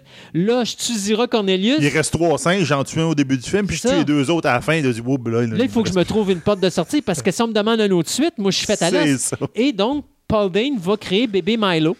Euh, qui va être repris dans un cirque par euh, la- l'acteur euh, Ricardo Montalban, qui va revenir dans le quatrième film de la saga, parce qu'il y aura effectivement un quatrième film, puisque Planet of the Apes, dont le budget va être coupé de moitié, parce qu'il va avoir eu seulement 2,6 millions de budget, comparativement à 4,7 pour le précédent. Ouais. Bien, à ce moment-là, euh, on va faire 12,3 millions de dollars au box-office. La raison d'ailleurs aussi pourquoi on est revenu dans le passé au niveau de, euh, de, de- de la planète des singes, c'était Plus besoin aussi de construire de. plus besoin de construire des décors, plus besoin de construire autant de maquillage. Et donc, à 2,6 millions, c'était réalisable. T'avais pas 30 singes dans Stein, t'en as deux. C'est ça. Puis ils sont dans, dans la boutique de, de parfums, puis ça font la même. euh, Et ville. donc, et donc, tu devineras, on veut une suite. Ah oui, une suite, On veut une sûr. suite. Et bien sûr, arrivera les deux derniers films de la saga, donc La conquête de la planète des singes, Conquest of the Planet of the Apes en 72, et Battle of the Planet of the Apes, ou La bataille pour la planète des singes en 1973. Les deux films vont être réalisés par le réalisateur Jack Lee Thompson, qui avait été approché pour le premier film. Là, on va, le- on va revenir euh, le, le- le- le voir. Euh, D'ailleurs, en passant, j'ai oublié de vous dire que l'Escape avait été fait par Don Taylor, qui était un nouveau réalisateur, mais Taylor ne peut pas revenir. Donc, on approche Jack Lee Thompson et Jack Lee Thompson accepte. Mais il n'est pas content parce que lui il se fait dire écoute, tu vas avoir les deux plus petits budgets de la saga, soit 1,7 million pour Conquest et 1,8 million pour Battle. C'est très peu d'argent, d'autant plus Ben qu'avec oui. Conquest of the Battle of, the Planet of the Apes, on revient avec une quantité industrielle de singes. Donc, Oui. ça prend beaucoup de Je suis maquillage. surpris que. Mais là, on a coupé. Donc, qu'est-ce qu'on fait? Bien, on va reprendre quelque chose. Chambers va refaire quelque chose qu'il avait fait dans Bunny the Planet of the Apes. C'est-à-dire que on va utiliser les masques en avant-plan. Puis, on, mais en réalité, les concepts de prosthétiques, là, les, les- les- En avant-plan. en avant-plan. Les maquillages sont utilisés en avant-plan. On va faire des masques de singes pour ceux qui sont en arrière. Donc, vous allez remarquer que tous les singes qui sont en arrière, c'est grotesque comme, comme maquillage Oui. de base. Ça fait que c'est plate parce qu'on avait des beaux concepts, mais c'est scrappé par le fait qu'on n'a pas de budget pour les réaliser. Euh, parce que, bien sûr, avec Conquest, on a bien sûr Milo qui devient César, qui devient un singe adulte, qui là se retrouve dans une société où les singes ont évolué suite à une espèce de virus qui les a atteints. Et donc, ils sont à la hauteur d'êtres humains normaux. C'est surtout que ça a tué tous les chats, les chiens, donc Les tous chats, les les amis, chiens, les amis ouais. des, des humains. Puis eux autres, les humains ont, ont pris les singes pour ça. pouvoir les utiliser. Mais il y a quand même un virus qui est arrivé qui a fait que le singe a évolué, qui est devenu comme un être humain. Et euh, il y a une intelligence qui est supérieure qui lui permet de faire des actions dans la vie quotidienne des hommes euh, qui leur permet de devenir comme leur Le esclave. serviteur, Le serviteur, exemple. oui. Je dirais les nouveaux Afro-Américains euh, des années, tu sais, dans, dans le temps de l'esclavage. Ouais, c'est ça. bon. Et d'ailleurs, Conquest c'est vraiment basé là-dessus. hein. On reproduit tout simplement l'époque de l'esclavage euh, afro-américaine, mais simplement que maintenant, c'est les singes. Euh, à cause du petit budget du film, euh, Jack Lee Thompson et Arthur P. Jacob vont approcher un autre producteur de télévision qui va être Irving Allen. Puis on va lui dire écoute, on a besoin de props, on a besoin de costumes, as-tu des choses que tu peux nous prêter? Et Irving Allen va tout leur prêter les costumes. Donc, vous avez des jumpsuits à un moment donné dans le film Conquest of the Apes, c'est les jumpsuits de la série télé Voyage to the Bottom of the Sea que vous avez là-dedans. Vous avez des ordinateurs à multiples endroits, c'est les ordinateurs de la série télé de Time Tunnel. Il y a des costumes et des props aussi qui vont être utilisés, d'autres séries comme, euh, euh, voyons, euh, Lost in Space et des choses comme ça. Donc, pour sauver de l'argent, on va utiliser des props à droite et à gauche. Le film de Conquest of the Ape, extrêmement violent comparativement aux Oui. autres films. Et depuis le début, ce qui est surprenant, le premier, deuxième et troisième film, euh, 20th Century Fox a une code de euh, général, donc pour toute la famille. Là, avec Conquest, on arrive avec un film, le premier film de la saga qui va être coté PG, Parental Guidance. Donc, euh, c'est pour toute la famille, mais vous êtes averti qu'il y a des scènes trop violentes pour des jeunes enfants. Et même que pire, au début, on avait une image de 14 ans, même restricted, parce que à l'origine, on tue le euh, gouverneur Breck, qui est le grand vilain de Conquest of the Ape, et c'est un meurtre brutal où les singes vont vraiment le lapider à coups de gun et tout ça. Lorsqu'on va présenter le film en première, les, euh, je, dirais les gens, les dirigeants de Fox freak, les gens freak, et on demande à refilmer une nouvelle séquence. Et donc, César va faire un speech qui n'était pas là à l'origine, où est-ce qu'il va parler de plus, de dire on, on fait la, la- la- la- la- on fait la, la- la rébellion, mais la violence arrête ici aujourd'hui. Ouais. Là, maintenant, on va essayer de faire, de, de construire une société de paix et tout ça. Et les singes vont baisser ça. Et euh, c'était pas un speech qui était là à l'origine. Donc, McDowell a dû revenir refilmer les dialogues, mais on n'a pas d'argent pour lui faire mettre le costume et refilmer les séquences. Et c'est ce que vous allez voir. Vous allez voir au niveau des du, euh, du montage. On fait un close-up, donc on fait, on fait des plans rapprochés de ses yeux. Euh, on le voit pas parler. Il va, on va voir des singes agir, mais on ne va pas voir César parler. Donc, c'est cette façon-là qu'on va pouvoir rajouter ces dialogues-là et faire en sorte qu'on va changer la fin. Donc, le film qui a fait 1,7 million de dollars au niveau de son budget va ramasser 9,7 millions de dollars, soit pratiquement 9 fois son budget d'origine au box-office. Ce qui fait de Conquest est probablement un des plus rentables après le premier film de la saga de la planète des singes. C'est-tu correct quand si je dis que ce dialogue-là rajouté à la dernière minute a rentré la règle les singes ne tuent pas les singes? Et c'est effectivement là où que ça Puis se c'est fait. pourtant, c'est une règle, en tout cas, c'est une loi Ouais. qui est devenue. euh, Qui est très importante C'est ça, dans toute la saga, c'est Oui. c'est devenu la loi dans- numéro un des singes. Même là. quand on fait le C'est remake, le fun parce que ça a Ouais. été rajouté à la dernière minute. et même le remake de la, la nouvelle trilogie, Ouais, on le dit ça dedans. Oui. On le garde, ce moule-là. c'est euh. ça. non. Donc, euh, quand on fait Battles, c'est le dernier film de la série, on le sait, mais Jack Lee Thompson est encore là vraiment déçu parce qu'il se dit, écoute, ça n'a pas de sens. J'ai pas beaucoup d'argent, vous me demandez de faire le conflit final entre les humains et les singes. Pas très content, d'autant plus que Paul Dane tombe malade. Donc là, on va embaucher deux nouveaux scénaristes, John William Corrington et son épouse Joyce Hooper Corrington, qui n'ont jamais vu un maudit film la planète des singes. Et euh, Dane a dû revenir pour euh, retravailler ce scénario-là. Euh, mais je te dirais, il y a 90% des dialogues qui ont été retravaillés par Dane, qui voulait, lui, avoir son nom au niveau de la scénarisation, mais la Writers Guild of America ont dit non, ça va être les Corrington qui vont être là, mais ton nom va être au niveau de l'histoire. Euh, Jack Lee Thompson va finaliser finalement son film. La façon qu'il va procéder pour arriver à ce qu'il veut, c'est de faire des cadrages beaucoup plus serrés. Donc, on va donner l'impression d'un gros conflit, mais des fois, vous allez voir une hutte exploser, mais c'est trois fois la même hutte avec euh, deux caméras différentes. Ouais, c'est ça. Fait qu'on va refaire ça, on va faire des, des- des- du montage très rapide, du coupage des rapides, euh, très rapide, des acteurs qu'on va voir à plusieurs. c'est- on va arranger pour faire en sorte qu'on va le moins de choses possible et donner l'impression qu'on a pris plusieurs angles de caméra puis qu'on a filmé beaucoup d'affaires. Mais bon, le film qui a coûté 1,8 million va rapporter quand même 8,8 millions au box-office. Donc, La planète des singes est quand même un succès. Oui. Malgré le fait que le cinquième film est considéré lui également comme un des pires de la saga. Oui. Parce que justement, euh, on voit, là, c'est là qu'on le voit que la coupure budgétaire paraît au niveau du visuel. Ah ouais, les- le monde qui se bat avec des bus de- des scolaires, tout Ouais. ça, même, comme, euh, Euh, deux semaines après la sortie de Battle for the Planet of the Apes, Arthur P. Jacob va mourir d'une crise cardiaque à l'âge de 51 ans, alors qu'il était sur la production. euh, si je ne me trompe pas, c'était euh, Huckleberry Finn. Euh, je pense que c'est ça. Euh, parce qu'il avait tourné Tom Sawyer avant, puis là, il voulait faire euh, Huckleberry Finn. Et euh, il est décédé sur cette production-là. Et c'est Nathalie Trondy, son épouse, qui va hériter des droits de la planète des singes et elle va les revendre à la 20th Century Fox à ce moment-là. Euh, donc, 20th Century Fox va prendre le plein contrôle de la planète des singes. Et en 1974, on va créer la série télé Planet of the Apes, euh, dans laquelle on va ramener encore l'acteur Roddy McDowell qui va interpréter le singe Kalen, qui lui va venir en aide à deux astronautes, Verdun et Burke, dont le vaisseau s'est écrasé sur la planète des singes, euh, qui se passe beaucoup plus tard que le cinquième film Oui. de la saga. Et euh, donc, Verdun et Burke vont se rendre compte que les humains, même s'ils ont gardé la voix, sont redevenus à l'esclavage. Donc, ils sont devenus des esclaves. Ils vont aider les gens de village en village à combattre euh, l'oppression des singes avec l'aide de Galen.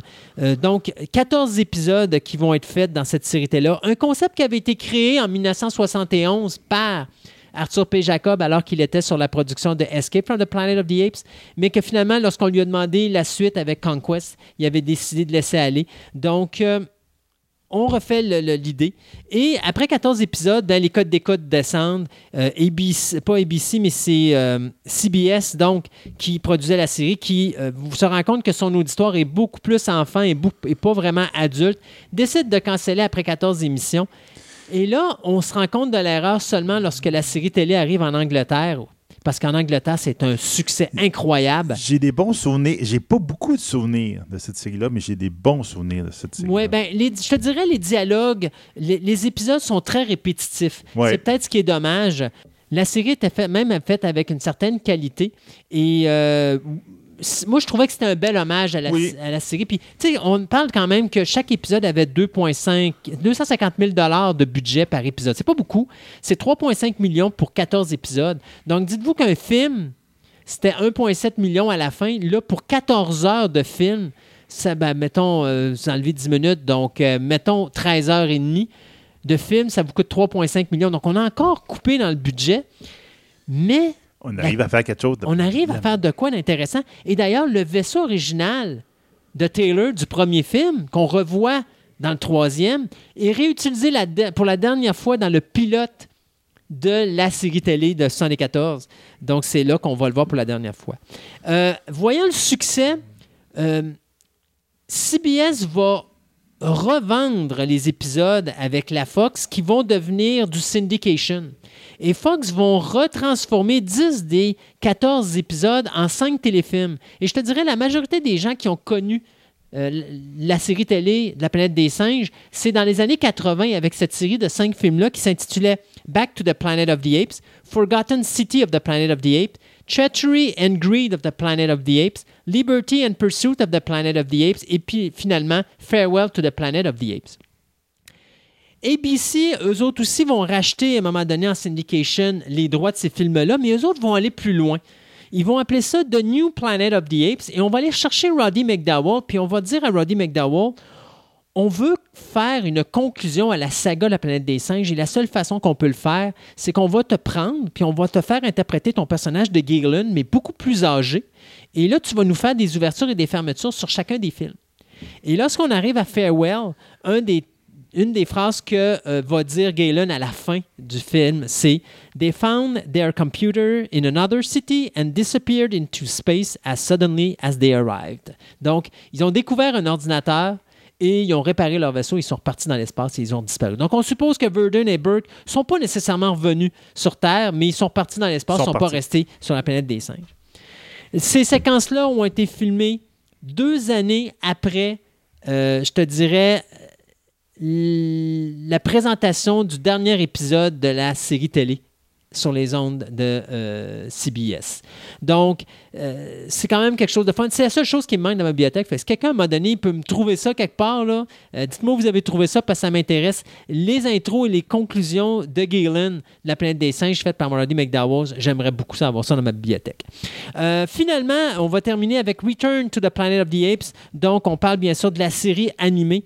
Parce que comme on se rend compte qu'on a un auditoire plus enfant, bien, du côté de Fox, on décide de faire de quoi et on va approcher NBC pour faire une série télé qui, malheureusement, va être cancellée euh, après, je crois, c'est... euh, 13 épisodes. Donc, la série va être diffusée du 6 septembre au 21 novembre 1975. Euh, on voulait du côté de NBC produire trois autres épisodes juste pour compléter la série, mais finalement, c'est quelque chose qui est tombé à l'eau. Euh, McDowell n'est pas impliqué sur ce projet-là, mais on va quand même retrouver des personnages qu'on connaît comme Nova, euh, le général Urko, Zira, Cornelius, Zaius. Et en plus, ben, l'histoire va être reprise par Dodd Ridley, celui qui nous avait donné la série animée euh, Johnny Quest. Donc, c'est à peu près dans le même style que Johnny Quest, mais c'est la seule chose qui va se rapprocher du concept original de Pierre Boulle, c'est-à-dire que les singes peuvent piloter des avions, ils ont des voitures, ils ont des tanks, ils vivent dans des villes avancées, la technologie est beaucoup plus avancée. Peut-être pas au niveau des années 60, mais assez avancée pour dire qu'ils ont de la radio puis des choses comme ça.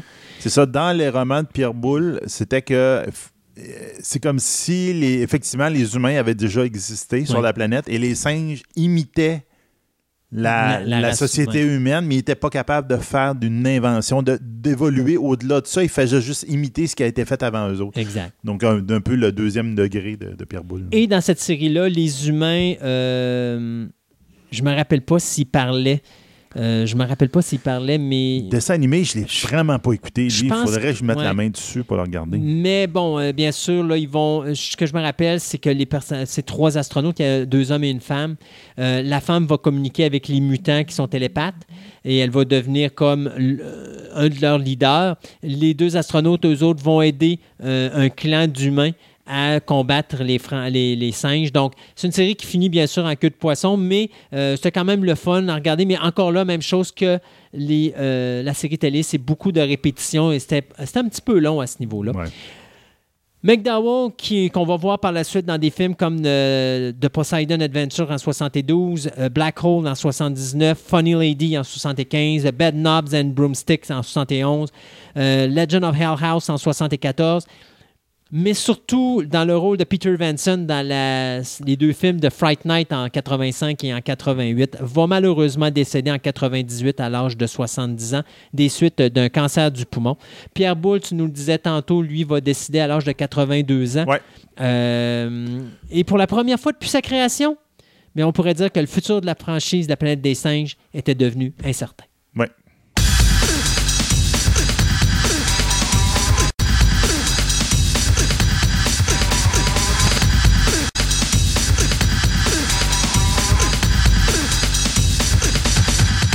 Segment de nouvelles vous est présenté par TPM et Collection, la boutique idéale pour nourrir toutes vos passions.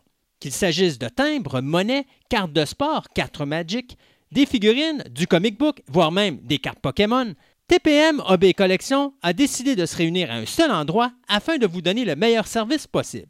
Vous pouvez aller voir leur local au centre commercial Fleur de Lys au 550 boulevard Wilfrid Amel, Québec, ou tout simplement aller visiter leur site web à boutique-tpm.com. Ce segment de nouvelles vous est présenté par Vidéo Centre-Ville, le plus grand club vidéo répertoire de la ville de Québec.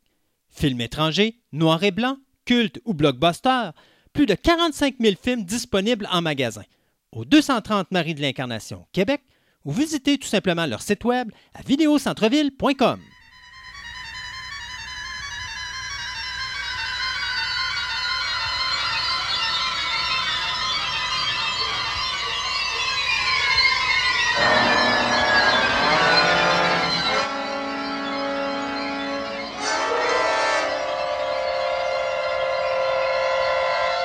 On va commencer notre unique euh, segment de nouvelles avec euh, les renouvellements de télévision. Donc, euh, Sci-Fi Channel, je vous disais la dernière émission, qu'ils vont renouveler Van Helsing pour une saison 5. Euh, 13 épisodes seulement pour cette dernière saison de la série. On n'ira pas plus loin que ça. Du côté de France 2, on vient de renouveler Les Rivières Pop pour une deuxième saison. Du côté de Daybreak pour Netflix, il n'y aura pas de saison numéro 2. Donc, si vous avez aimé la saison 1, too bad, c'était la seule chose que vous allez avoir. CBS All Access, avant même que Picard ait présenté sa première saison, vient déjà d'annoncer qu'il y en aura une deuxième. Du côté de Amazon Prime, on vient de renouveler The Marvelous Miss Maisel pour une quatrième saison. Little America vient d'être renouvelé pour une deuxième saison pour Apple, euh, Apple TV, pardon, et euh, AMC qui vient de renouveler pour une cinquième saison de six épisodes, Ride with Norman Reedus, où le gars qui fait euh, tomber enceinte les femmes à chaque fois qu'il ouvre la bouche, si on se fie à Andrew Lincoln. OK. Euh, ben, regarde, moi, je vais te dire euh, tout de suite qu'est-ce qu'on j'ai mis un peu sur notre ton Twitter. Donc, euh, en même temps, c'est de parler de, parler de différents trailers et autres qui ont sorti. Quiet Place 2. Donc, on a eu droit à un teaser qui vient juste, juste, de sortir. Donc là, je l'ai mis sur notre compte Twitter. Pour ceux qui ont aimé la première saga, mais la deuxième va être le 20 mars 2020. Donc, c'est dans pas trop longtemps, dans trois mois à peu près, qu'on va avoir droit à une suite. Euh, J'ai mis aussi le trailer de Wonder Woman 2 qui sort le 5 juin 2020. Euh, yeah, yeah, je sais pas. Euh, J'ai vu le trailer et ça me tente pas de le voir, donc euh, je sais pas. Donc, ils ont pas, ils m'ont pas attiré avec ça. On verra bien. Euh, on a eu droit aussi euh, au trailer de Red Sun, donc euh, Superman qui était tombé chez les Russes au lieu que des Américains. Ça, c'est le film d'animation. C'est film d'animation. Oui. Donc, encore là, ils vont sortir en 2020. On n'a pas de date précise. Puis, je me suis fait un. Fun noir? Non, un Non? fun noir, oui. Mais non, mais je me suis fait un petit peu de fun. Euh, J'ai écouté euh, Crisis Infinite Earth. On en parlera dans notre Ouais. prochain épisode de qu'est-ce que j'en ai parlé. On en de parlera l'année prochaine quand ça sera fini. C'est ça. Quand ce sera fini, j'en Ouais. ai. Mais j'ai mis une, un petit vidéo où on voit le, le- le caméo surprise de Lucifer qui rencontre Ah oui, Constantine. j'en avais entendu parler de ça. Donc, Constantine qui cogne à la porte de- de- du club de Lucifer et dit Hey, hello Lucy! N'importe quoi. Donc, c'est très très drôle, là, ça valait la peine. Donc, je les ai mis là pour ceux qui veulent les, regarder. Je sais pas si notre petit auto là, de Smallville là, qui faisait Lex Luthor puis qui a décidé de refuser de participer. Il a l'a très bien fait.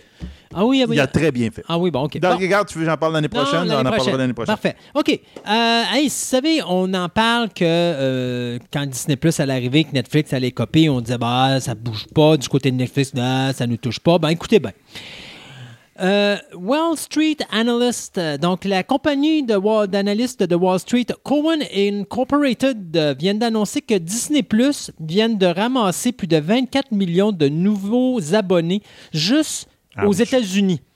C'est en delà de ce que Wall Street avait annoncé parce qu'eux disaient qu'il y aurait probablement moins que 20 millions d'abonnés dans le monde entier en 2020. Ça, ça veut dire tout simplement que présentement, Disney Plus, c'est méchamment supérieur à ce que tout le monde pensait que ça, qu'il se pa- que ça en tout cas, qu'il arriverait. Et en plus, on vient d'annoncer que là, ben, l'impact qui, au début, semblait pas toucher Netflix, ça commence. Un million d'auditeurs qui ont cancellé leur euh, renouvellement de Netflix, donc qui se sont retirés. Et seulement ça, c'est seulement euh, au niveau des US customers. Alors là, on dit que ça commence du côté de Disney à rentrer dans le dash de Netflix et vous n'avez pas encore HBO Max qui est arrivé. Euh, du côté de Disney Plus, on vient d'annoncer deux shows. D'abord, on va faire une série télé basée sur Turner and Hooch, qui va être produite par Matt Nix, qui nous a donné Burn Office qui est un genre de remake ou d'une réimagination du film de Roger Spottiswoode de 1989 qui mettait Tom Hanks dans le rôle de ce détective hyper propre qui se ramasse avec un, chien euh, de tout ce qu'il y a plus de salaud et qui peut tout démolir et salir dans sa résidence super adéquate. Et un autre show également que Disney Plus vient d'annoncer, c'est la suite et non pas le remake, mais la suite du film de Willow. Euh, c'est Jonathan Kasdan qui s'occupe de la euh, scénarisation de ça. Et j'en profite aussi pour vous parler à quel point que Disney, ça a été leur année cette année. Parce qu'avec la sortie de Star Wars, vous savez qu'en début d'année, je vous avais dit, à l'allure que ça va là, Disney vont ramasser le top 5 si c'est pas le top 6.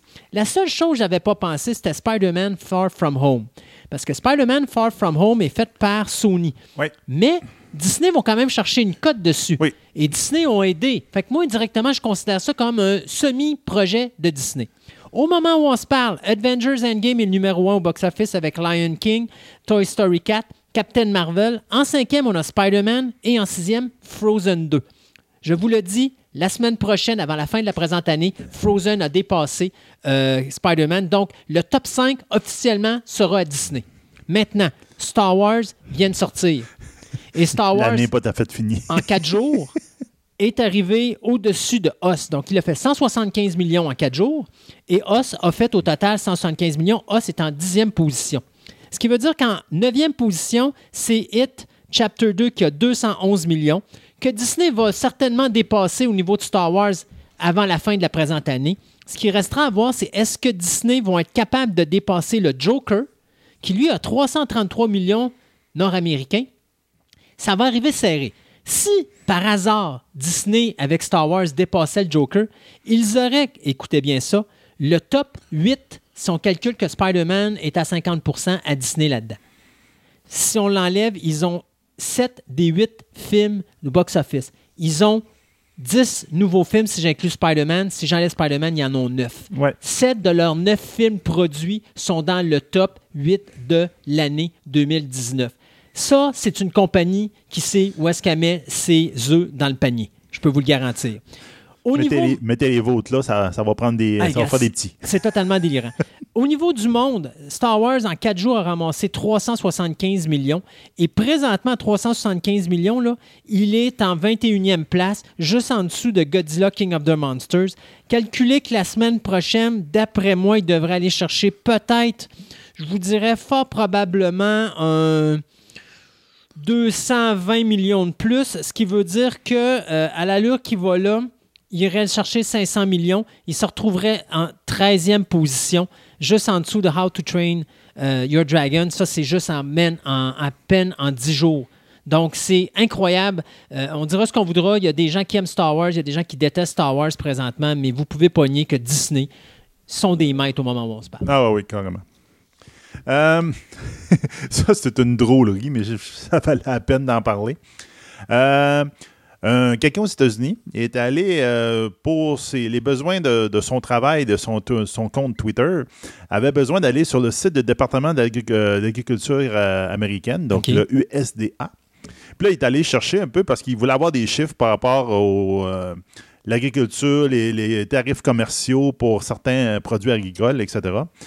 Puis là, il est tombé sur Hmm, Ah, tiens, le- le- les États-Unis euh, fait des échanges euh, euh, de canards, d'ânes, de vaches laitières, de café non torréfié et d'huile essentielle avec un pays que je me rappelais pas qui était reconnu par les États-Unis, qui s'appelle le Wakanda. OK, OK. Donc, pour ceux qui ne le savent pas, le Wakanda, c'est le, le pays d'où vient Black Panther. ben oui.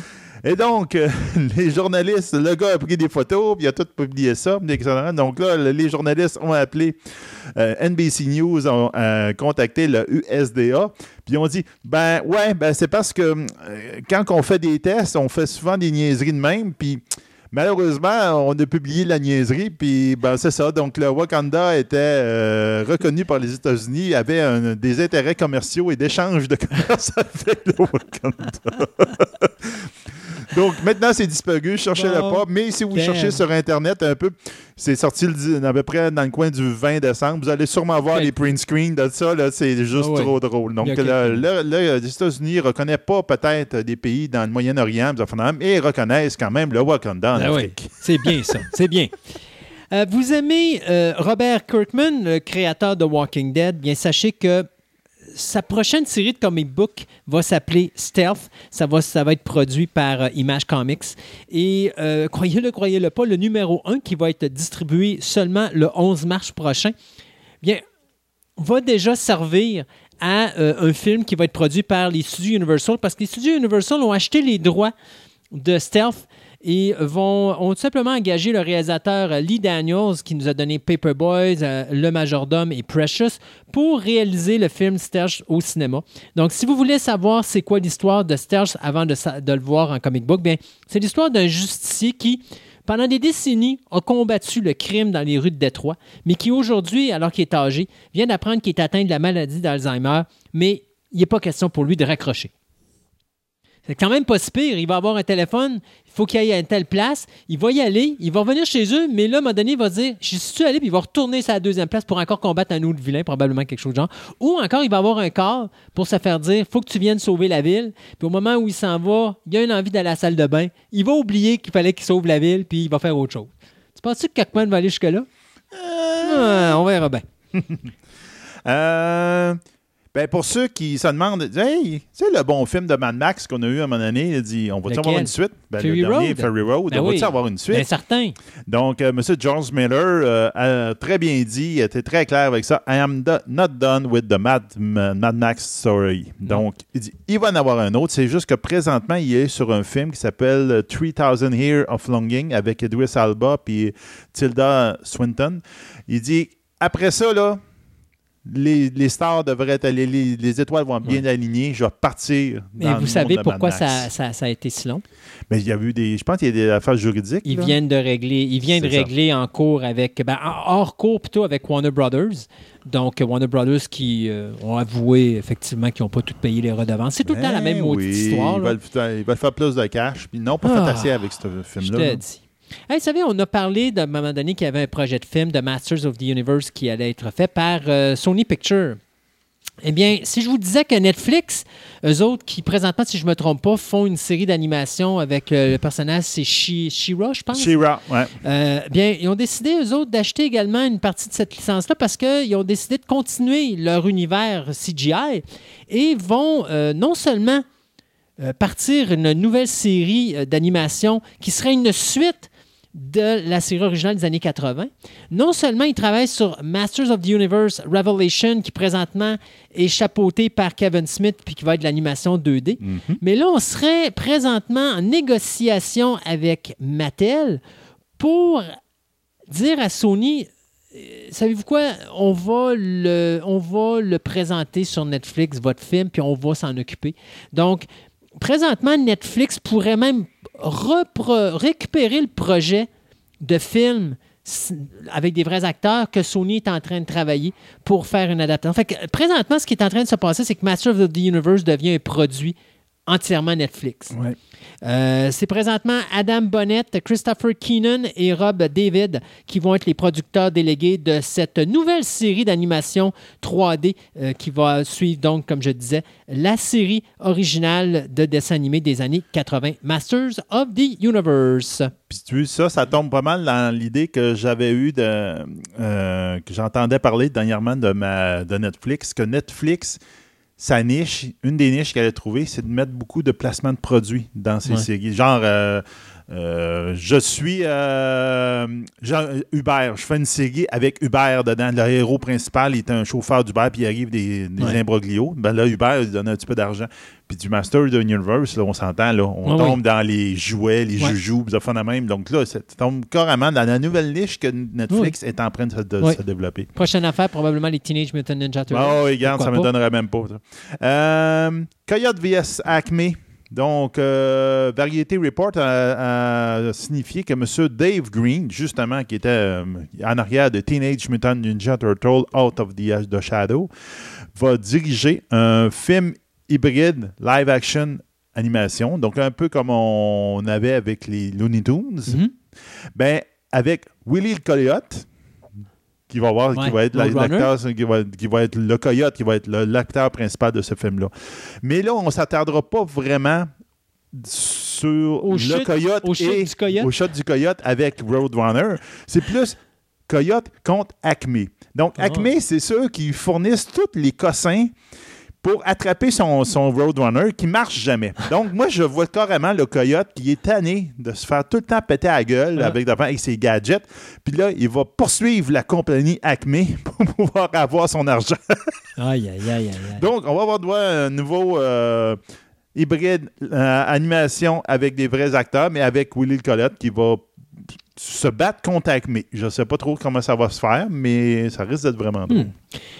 Je suis content, puis je suis pas content de cette nouvelle-là. Euh, je suis content parce que ça fait longtemps qu'on mériterait d'avoir un remake de Dirty Dozen. Je suis pas content parce que le réalisateur qui est en arrière n'est pas nécessairement un metteur en scène que j'aime beaucoup. Euh, David Ayer, qui nous a donné Suicide Squad, le premier, qui nous a donné Bright. Euh, le gars que je considère qu'il filme tout le temps devant le même, écran, là, j'ai toujours dit que c'était un réalisateur qui était très faible dans sa mise en scène. Mais il va s'attaquer prochainement à la nouvelle version du film de guerre euh, Dirty Dozen, un film culte des années 60. Le plus précisément, l'original était sorti en 67. Ça mettait en vedette Lee Marvin, Ernest Borgnine, Charles Bronson, John Cassavetes, euh, Telly Savalas et Donald Sutherland. Donc, une grosse panoplie d'acteurs. Ça avait été réalisé par Robert Aldrich euh, et, c'était un excellent film. On a eu plusieurs suites qui ont suivi par la suite. Des films, mais à la fin, c'était vraiment poche parce que c'était fait pour la télévision. Mais n'empêche que Dirty Dozen, l'œuvre originale, euh, était excellente. D'ailleurs, elle a servi de base à Tarantino, euh, Quentin Tarantino pour son euh, film Inglorious Bastard. Donc, c'est les studios Warners qui viennent de- d'embaucher David Ayer pour faire un remake de Dirty Dozen et on dit qu'on veut lancer la production dès l'année prochaine, donc dès 2020. Donc, il me semble que c'est pas beaucoup de temps. Pour ceux qui ne se rappellent pas de l'histoire des Dirty Dozen, ben, c'est 12 euh, militaires qui sont embauchés. Ils sont accusés de, crimes et euh, doivent avoir la peine de mort ou ont reçu la peine de mort. Donc, euh, on les embauche en leur disant on vous remet toute la carte à zéro, donc vous allez être libérés de vos crimes. Mais c'est une mission suicide, donc il faut qu'ils s'en aillent dans le cœur de l'Allemagne pour tuer un groupe de généraux allemands durant une, une soirée. Suicide Squad euh, militaire. C'est- Ouais, c'est pour ça qu'ils ont pensé, ouais. ce gars-là. là. Ouais, vraiment, c'est ça. Mais, tu sais, en tout cas. Il n'a pas fait une bonne job avec le Suicide Squad. Ben, Suicide Squad n'était pas mauvais. Le problème, c'est que mais- t'as toujours l'impression qu'ils sont tout le temps en train de filmer avec le même fond d'écran. Je veux Ouais. dire, c'est ça qui était poche. Ouais. Euh, puis, tu sais, je me suis dit à un moment donné, pour moi, c'est le problème, c'est le scénario, mais sauf que quand on écoute Bright, Bright était exactement le même problème.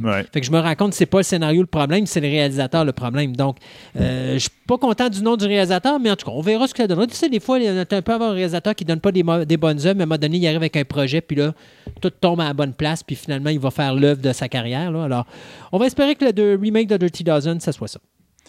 Bon, ben regarde, on va retourner, au- on va parler encore de Disney Plus. Il y en a, même malgré la- le très grand nombre d'abonnés de Disney Plus, il y en a plusieurs qui sont un petit peu déçus parce qu'il n'y a pas de nouveau, beaucoup, beaucoup de nouveaux shows. Mais ça va, ça va s'en venir Oui. tranquillement. Ils vont en, en Commence. pondre. Oui, c'est ça, ils commencent. Donc, euh, on sait qu'on va avoir Lucky, Falcon Winter- Win- and the Winter Soldier, puis on va avoir WandaVision. En passant, WandaVision, c'est officiellement là que Scarlet Witch va être appelée la Scarlet Witch. Donc, ça a été confirmé.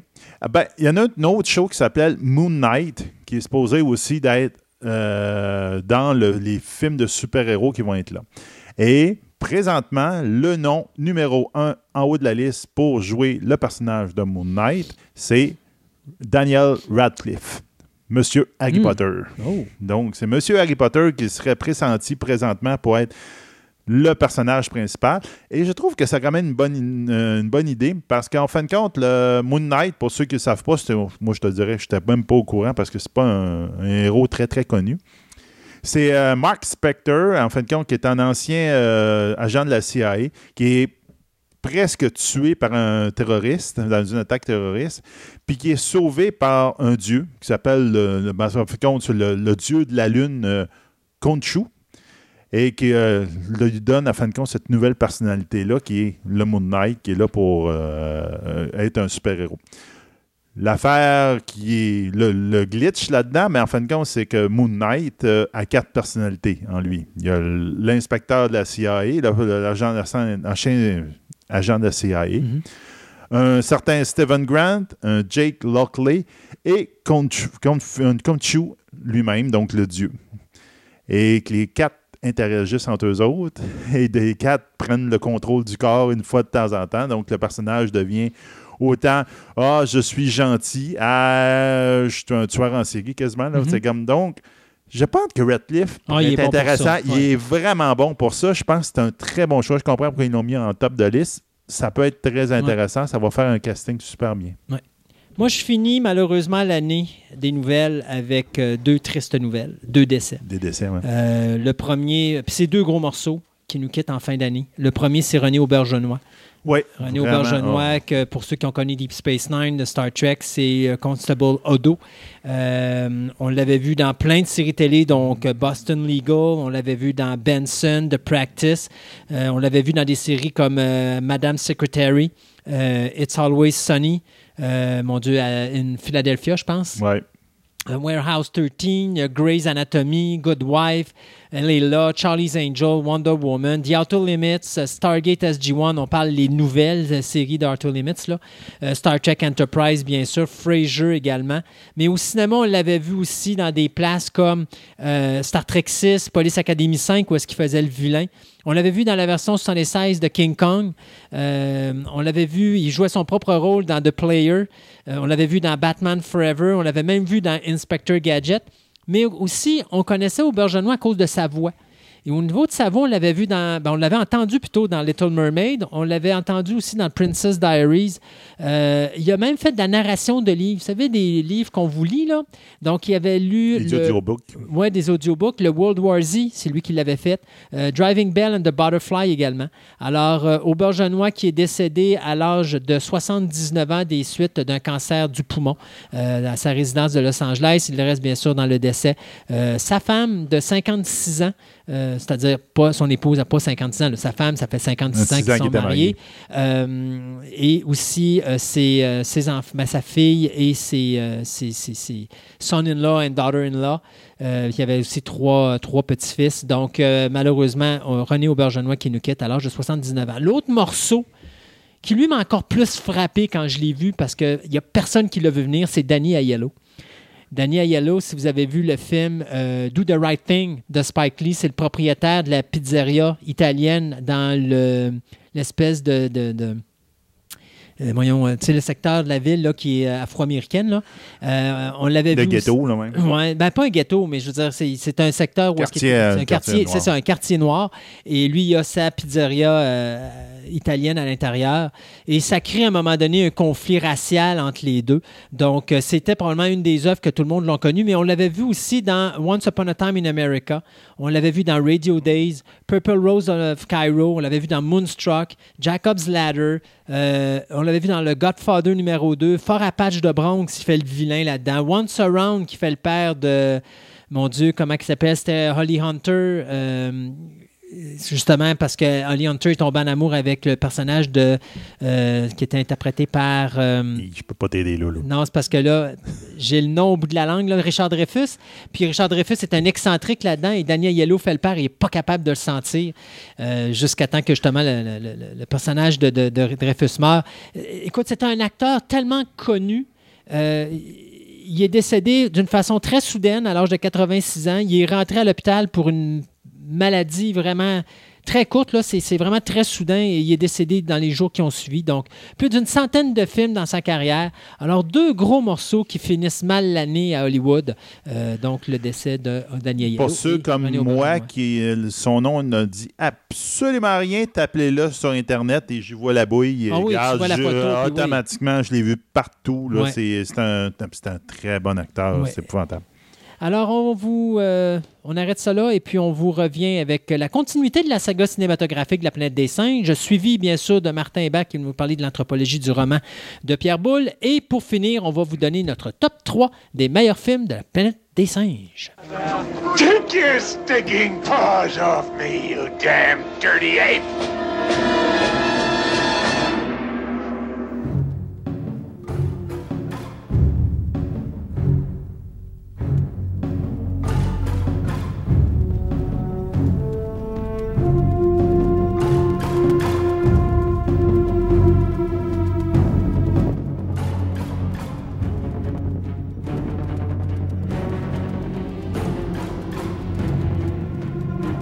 Donc, on va tomber maintenant dans la partie moderne, on pourrait appeler le, le revival de notre euh, Planet of the Apes au Exact. cinéma. Parce que, écoute, à partir de 88, 20th Century Fox veulent repartir la franchise de la planète des singes. Ah oui, ça a été rentable à l'époque.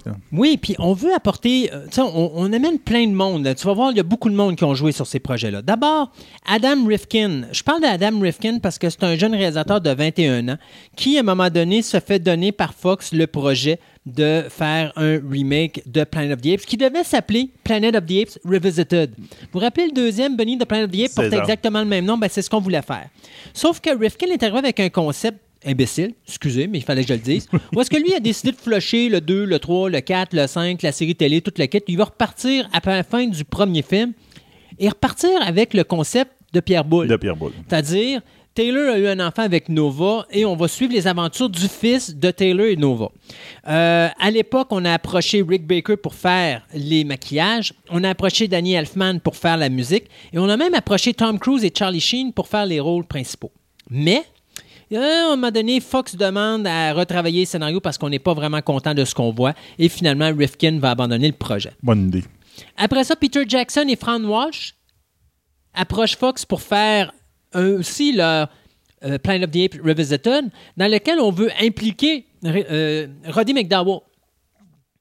parce que Roddy McDowell est encore en vie à ce Ça aurait moment-là. été tellement une bonne idée. Et euh, finalement, on voulait euh, comme faire en sorte que les singes avaient eu une évolution, puis on allait se retrouver un petit peu dans une société victorienne. Et euh, Roddy McDowell aurait fait un genre de singe à la Leonardo da Vinci. Mais bien sûr, Fox pas très content. Et, euh, Là-dessus, Peter Jackson décide d'aller avec son Evenly Creature puis de laisser tomber le projet. À partir de 93, Sam Raimi est approché. Après ça, on approche Oliver Stone comme réalisateur, mais Oliver Stone s'en va. Finalement, on va le rechercher comme producteur. Stone va signer un contrat avec la Fox de 1 million de dollars et va signer Arnold Schwarzenegger pour être l'acteur principal de la euh, production de Planet of the Apes. Ah.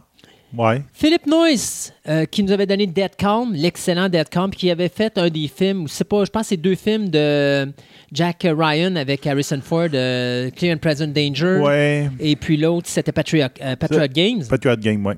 Euh, devait, lui, s'occuper de la réalisation. Sauf que le problème était que Fox, alors que Oliver Stone voulait faire un genre de Terminator avec la planète des singes, d'où la raison pourquoi Arnold était Ben là. oui, c'est ça. Fox, eux autres, ils voulaient faire les Flintstones.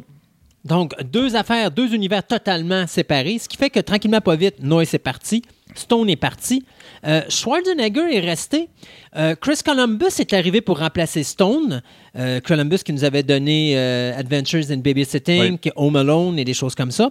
Mais lui aussi, à un moment donné, pas très satisfait de la direction. Sa, mort- sa mère va mourir.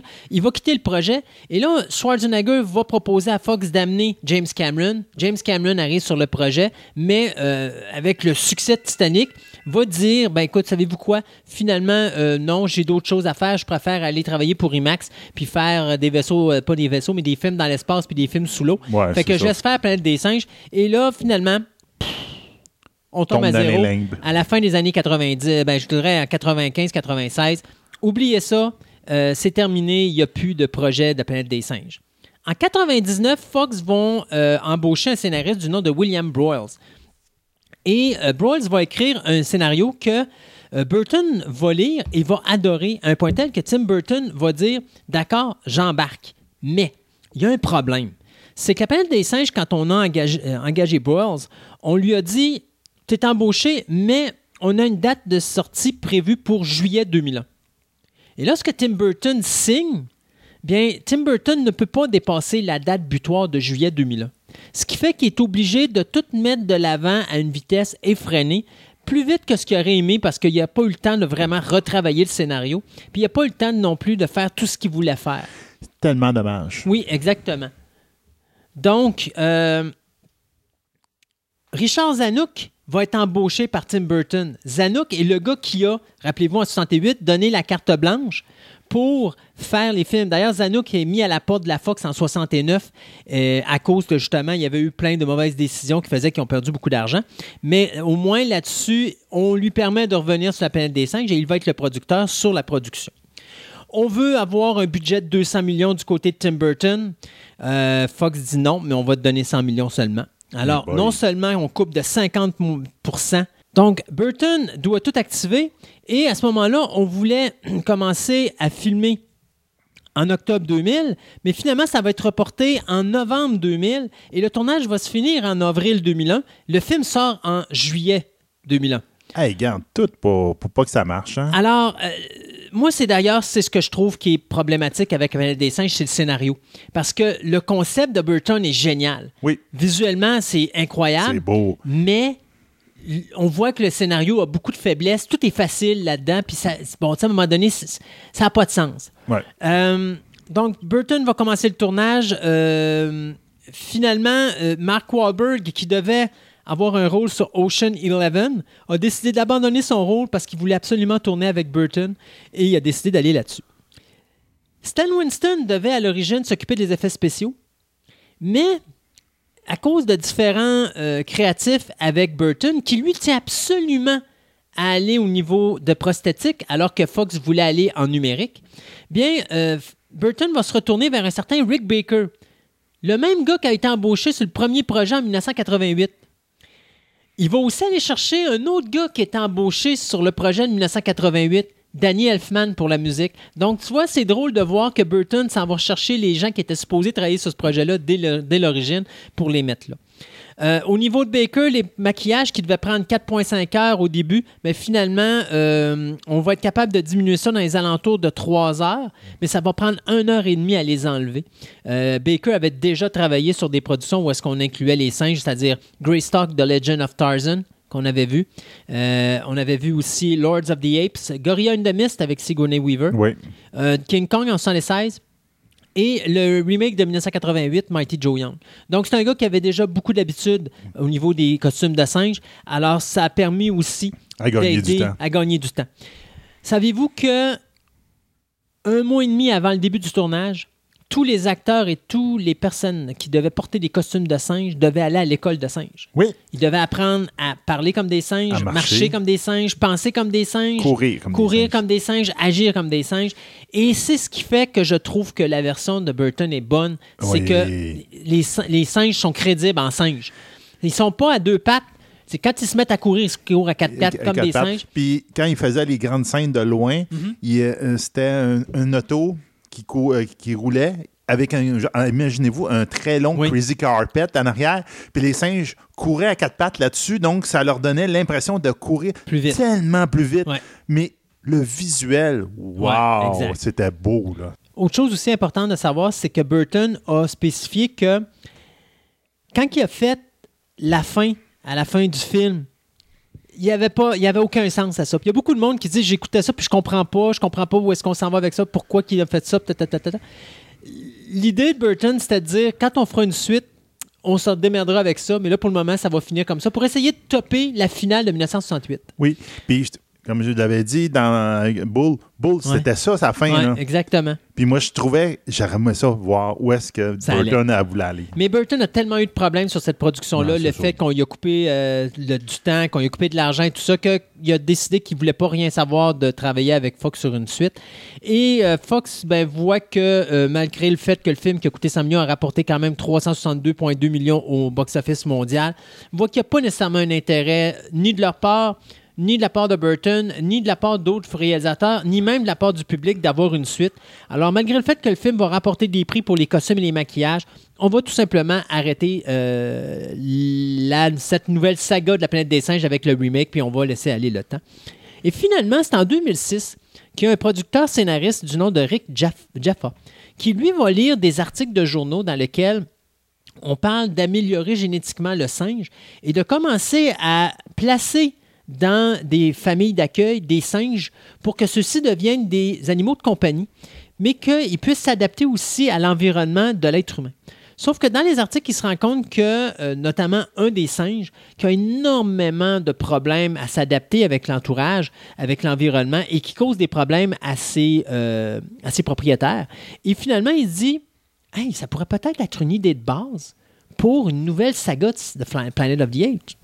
Alors, euh, il va approcher son épouse, Amanda Silver, et les deux vont écrire le scénario de Rise of the Planet of the Apes. Scénario qu'on va vendre à Fox, et Fox vont dire on repart la franchise avec ça. Et euh, Jaffa et Silver vont devenir deux des producteurs de la nouvelle trilogie euh, qui va commencer, donc je disais, avec La montée de la planète des singes en 2011, qui va être réalisée par le metteur en scène Rupert Wyatt et qui va mettre en vedette James Franco et qui va suivre justement l'histoire d'un scientifique qui travaille sur un remède pour l'Alzheimer et que finalement, il va se servir de singe, mais sans s'en rendre compte, ce produit-là qui crée fait en sorte que les singes deviennent de plus en plus intelligents. C'est ça. En de compte, il se sert d'un- il y a un cobaye. C'est ça. Il l'injecte, puis là, lui, le singe devient plus intelligent, donc il peut aider son père, Ouais. si je me rappelle bien, qui est C'était John. Lithgow qui faisait son père ça. qui avait la crise de. Puis finalement, c'est ça, c'est que. euh, il devient supérieur à ce qu'il était avant de commencer à avoir la maladie d'Alzheimer. Sauf que le problème, c'est qu'à un moment donné, la maladie reprend le dessus sur le médicament. Et là, en essayant de trouver un nouveau remède, il va le mettre organique, son virus. Et à ce moment-là, ça va créer la fameuse maladie qui va, euh, en- qui va décimer une partie de la race humaine et plus tard, qui va faire en sorte que l'être humain va commencer à euh, Perdre euh, la faculté de la parole. c'est ça, il va, tout simplement dégénérer, Dégénérer. puis devenir un animal, euh, qu'on va voir plus dans le troisième film qui va être War of the Planet of Ouais. the Apes. Donc, Fox va mettre en chantier ce film-là. Rupert euh, Wyatt va embarquer là-dessus. Euh, va approcher euh, Weta à Nouvelle-Zélande pour faire des effets spéciaux en, numérique. Et on va euh, décider d'aller voir Andy Serkis. Andy Serkis qui avait déjà interprété le personnage de Bilbo, pas de Bilbo, mais je veux dire de Gollum. Gollum dans la trilogie de Lord of the Ring, qui a également interprété Gollum dans la trilogie de The Hobbit, Mhm. qui avait également interprété le personnage de King Kong dans le remake de 2005 de Peter Jackson, et qui avait également interprété un personnage dans l'animation 3D avec les aventures de Tintin de euh, Steven Spielberg. Donc, à ce moment-là, on approche Andy Serkis pour interpréter le personnage de César, parce que les singes, on va les faire en animation 3D. Puis lui, c'est l'expert de, C'est de- l'expert. de, de capture de D'animation déplace- 3D, oui, d'animation c'est ça, le 3D, cap- ce qu'on appelle le- le- le, motion capture. Motion capture. Donc, l'interprétation de César va faire en sorte que Serkis va avoir une multitude de, de, nominations et, je te dirais, de reconnaissance, mais il n'y aura jamais de prix parce qu'il n'y a pas de prix qui sont donnés aux acteurs Non, c'est ça. de capture en animation 3D. Euh, mais sa prestation de César est probablement euh, la prestation d'une carrière. Oui. Parce qu'il va aller chercher, il va donner une crédibilité au personnage incroyable. Et euh, d'ailleurs, c'est drôle parce qu'une des dernières séquences qui tourne pour War of the Planet of the Apes, où c'est la mort de César, euh, les gens sur le stage pleuraient. Puis tu sais, c'est un gars qui est un suit avec une caméra sur le visage, puis Ouais, des puces dans le visage, mais il trouve le moyen par sa prestation à faire pleurer les gens sur un plateau de tournage. Donc, ça donne une idée que quand même, euh, au niveau de sa prestation de César, c'est vraiment numéro un. Non, il a trouvé le moyen d'exagérer, comme on parlait de, de l'autre qui exagérait avec les prothèses. puis tout. Ouais. Il a été capable d'exagérer, de sortir l'expression par les yeux, puis la, la manière comme il se déplace, enfin, même toute l'expression du personnage. Il, il Oui. est un Et- génie pour ça. Exact. Et donc, le film va avoir un succès monstre. Le film qui a, eu un budget de 93 millions va ramasser 481,8 millions au box-office. Euh, automatiquement, Fox va demander un sequel, mais on va mettre ça sur la pédale d'accélérateur. Et ça, ça veut dire que Norman Wyatt va tout simplement dire euh, Excusez-moi, mais euh, pas, Norman, mais Rupert Wyatt va dire tout simplement Excusez, mais moi, je veux pas être bousculé. Alors, si vous voulez me bousculer, moi, je me retire. Et il se retire. Et quand lui part, James Franco s'en va également parce qu'il dit Moi, si Rupert Wyatt n'est pas pas, là. moi, je m'en vais. Et donc, on retombe à zéro. Le seul acteur qu'on va signer en partant, c'est Andy Serkis. Et là, on va approcher un réalisateur du nom de Matt Reeves qui nous avait donné euh, Cloverfield. Vous savez, cette espèce de film euh, qui est fait avec euh, les gens qui tournent euh, Une un caméra. Ouais, une caméra, c'est leur cellulaire, chose comme ça. Ils filment tout ça, puis c'est un monstre qui est en train de ravager la ça. ville ça part de loin parce que Matt Reeves part avec Cloverfield, qui est un film avec pas beaucoup d'argent. Il se ramasse avec un gros budget parce qu'on parle quand même de 170 millions de dollars de box-office. Raison première, ça va être le premier film de la saga de, de la franchise de la planète des singes qui va être tourné pour l'animation 3D. Et c'est également le seul film de la saga à être tourné en 1.85 dans les formats ratio. 1.85, ça veut dire que votre image est à peu près, quand vous écoutez un film à la télévision, vous perdez à peu près 33% de votre image. Vous avez le 1.85, vous avez le 2.35, le 2.55, puis après ça, ben, plus on monte, puis plus vous perdez Ouais. de, de- de choses. Mettons un 2.35, là, euh, ou une 2.39 dans certains cas pour la planète des singes, dites-vous que vous perdez jusqu'à 55% de votre image. Fait que quand vous écoutez un film plein écran, mais que c'est un 2.35 à l'origine, il y a 50% de votre image qui n'est pas là. C'est ça. Fait que c'est important. Alors, Planet of the Apes, euh, ou Dawn of the Planet of the Apes, est le premier film de la saga à être fait comme ça. C'est également le premier film à être euh, pratiquement entièrement sous-titré. Et ça, c'est la force de ce film-là parce que c'est un film qui va quand même faire 710 millions au box-office mondial. Euh, on, va, ah, on va augmenter la qualité des effets spéciaux parce que les singes là-dedans, contrairement à Rice, que moi je trouve qu'il a mal vieilli, Dawn of, the, Dawn of the Planet of the Apes est excellent au niveau des effets spéciaux et c'est ce qui fait que ce film-là est vraiment très intéressant. Euh, il va encore là gagner plein de nominations et plein de prix, euh, surtout au Saturn Award, dont euh, meilleure prestation, euh, meilleur film, meilleurs effets spéciaux. Et ça nous amène en 2017 avec War of the Planet of the Apes, où là, à ce moment-là, on va avoir un budget un peu moins élevé, qui va être de 150 millions, mais le film va quand même rapporter 490 millions, qui va nous conclure cette trilogie-là, où est-ce que, euh, alors que dans le film précédent de Dawn of the Planet of the Apes, euh, les humains approchent César pour traverser son territoire pour se servir d'un barrage pour remettre de l'électricité dans la ville. C'est ça, pour survivre, ils ont Pour besoin des survivre. singes. Ça amène à un conflit qui, à la fin, euh, fait en sorte que les humains vont contacter un regroupement de militaires. Ces militaires-là vont arriver dans War of the Planet of the Apes et vont faire la guerre aux singes. Donc, un film de guerre, finalement, euh, qui, tant qu'à moi, est un peu moins intéressant parce qu'il y a beaucoup plus de longueur, mais qui, encore là, au niveau visuel, était, était époustouflant. Et euh, 490 millions, c'est quand même quelque chose qui va bien terminer cette trilogie-là.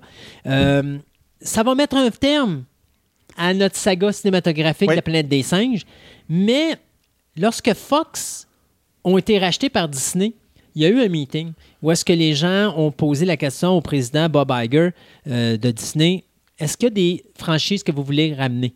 Et la première franchise que euh, Bob Iger a soulignée, c'était Planète des singes. Et il a dit, ça, c'est la première franchise sur laquelle nous allons activement travailler pour ramener. Et donc, euh, on vient tout récemment de donner le contrat au réalisateur, producteur Wes Ball, celui qui nous avait donné la trilogie des Maze Runner, euh, de s'attaquer à cette saga de la planète des singes, une nouvelle saga qui va être produite par Fox et Disney. Donc, restera à voir ce que ça va donner, mais c'est quelque chose que moi, je verrais. Moi, j'aimerais ça qu'on vienne au concept original, c'est-à-dire qu'on se retrouve dans un futur dominé par les singes. là. Ouais. Mais ça va être dur de faire quelque chose de neuf, euh, c'est sûr et certain. Mais j'ai bien hâte de voir où est-ce que Disney va s'en aller avec ça. Et euh, plein de belles choses qui risquent de survenir avec la planète des singes, avec les années qui s'en viennent. Ben, c'est ça. Mais merci beaucoup, Christophe. On a bien hâte, effectivement, moi aussi, de voir ce qu'ils vont faire dans le futur dans la planète des singes. Il me semble qu'on n'a on n'a pas fini d'entendre parler de nos singes. Définitivement pas. Beware the beast man, for he is the devil's pawn. Alone among God's primates, he kills for sport, or lust, or greed.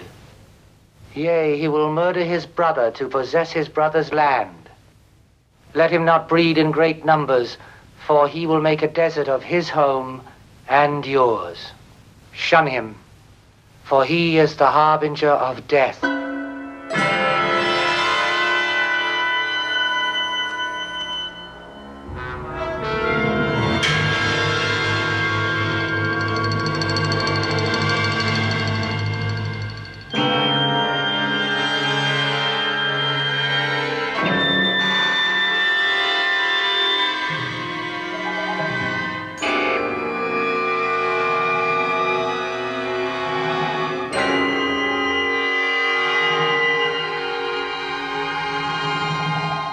Mieux quand on parle de la planète des singes que de s'en aller avec Martin dans l'anthropologie puis de découvrir l'évolution de ces singes-là. Mais pas au niveau des films, on va plus se concentrer sur la nouvelle de Pierre Boulle qui était La planète des singes. Bonjour Martin, Bonjour Christophe. ça va bien? Oui, effectivement, on est dans un thème très anthropologique Ah, aujourd'hui. C'est sûr qu'on va, on va faire de la- des singeries. euh, On fait ça depuis le début de l'émission. Pourquoi ne pas continuer? Oui, et s'assumer. Ben D'ailleurs, c'est drôle parce que quand on regarde le premier film, il y a cette magnifique séquence à la fin du film qui me fait souvent penser à toi, puis je parle pas parce qu'on parle de gorille ici, là. Euh, je parle plus de la découverte de la poupée qui parle Oui. lorsqu'il découvre ça dans une des grottes perdues avant que, bien sûr, Char- le personnage de Char- Charlton Heston découvre la fameuse statue de la liberté.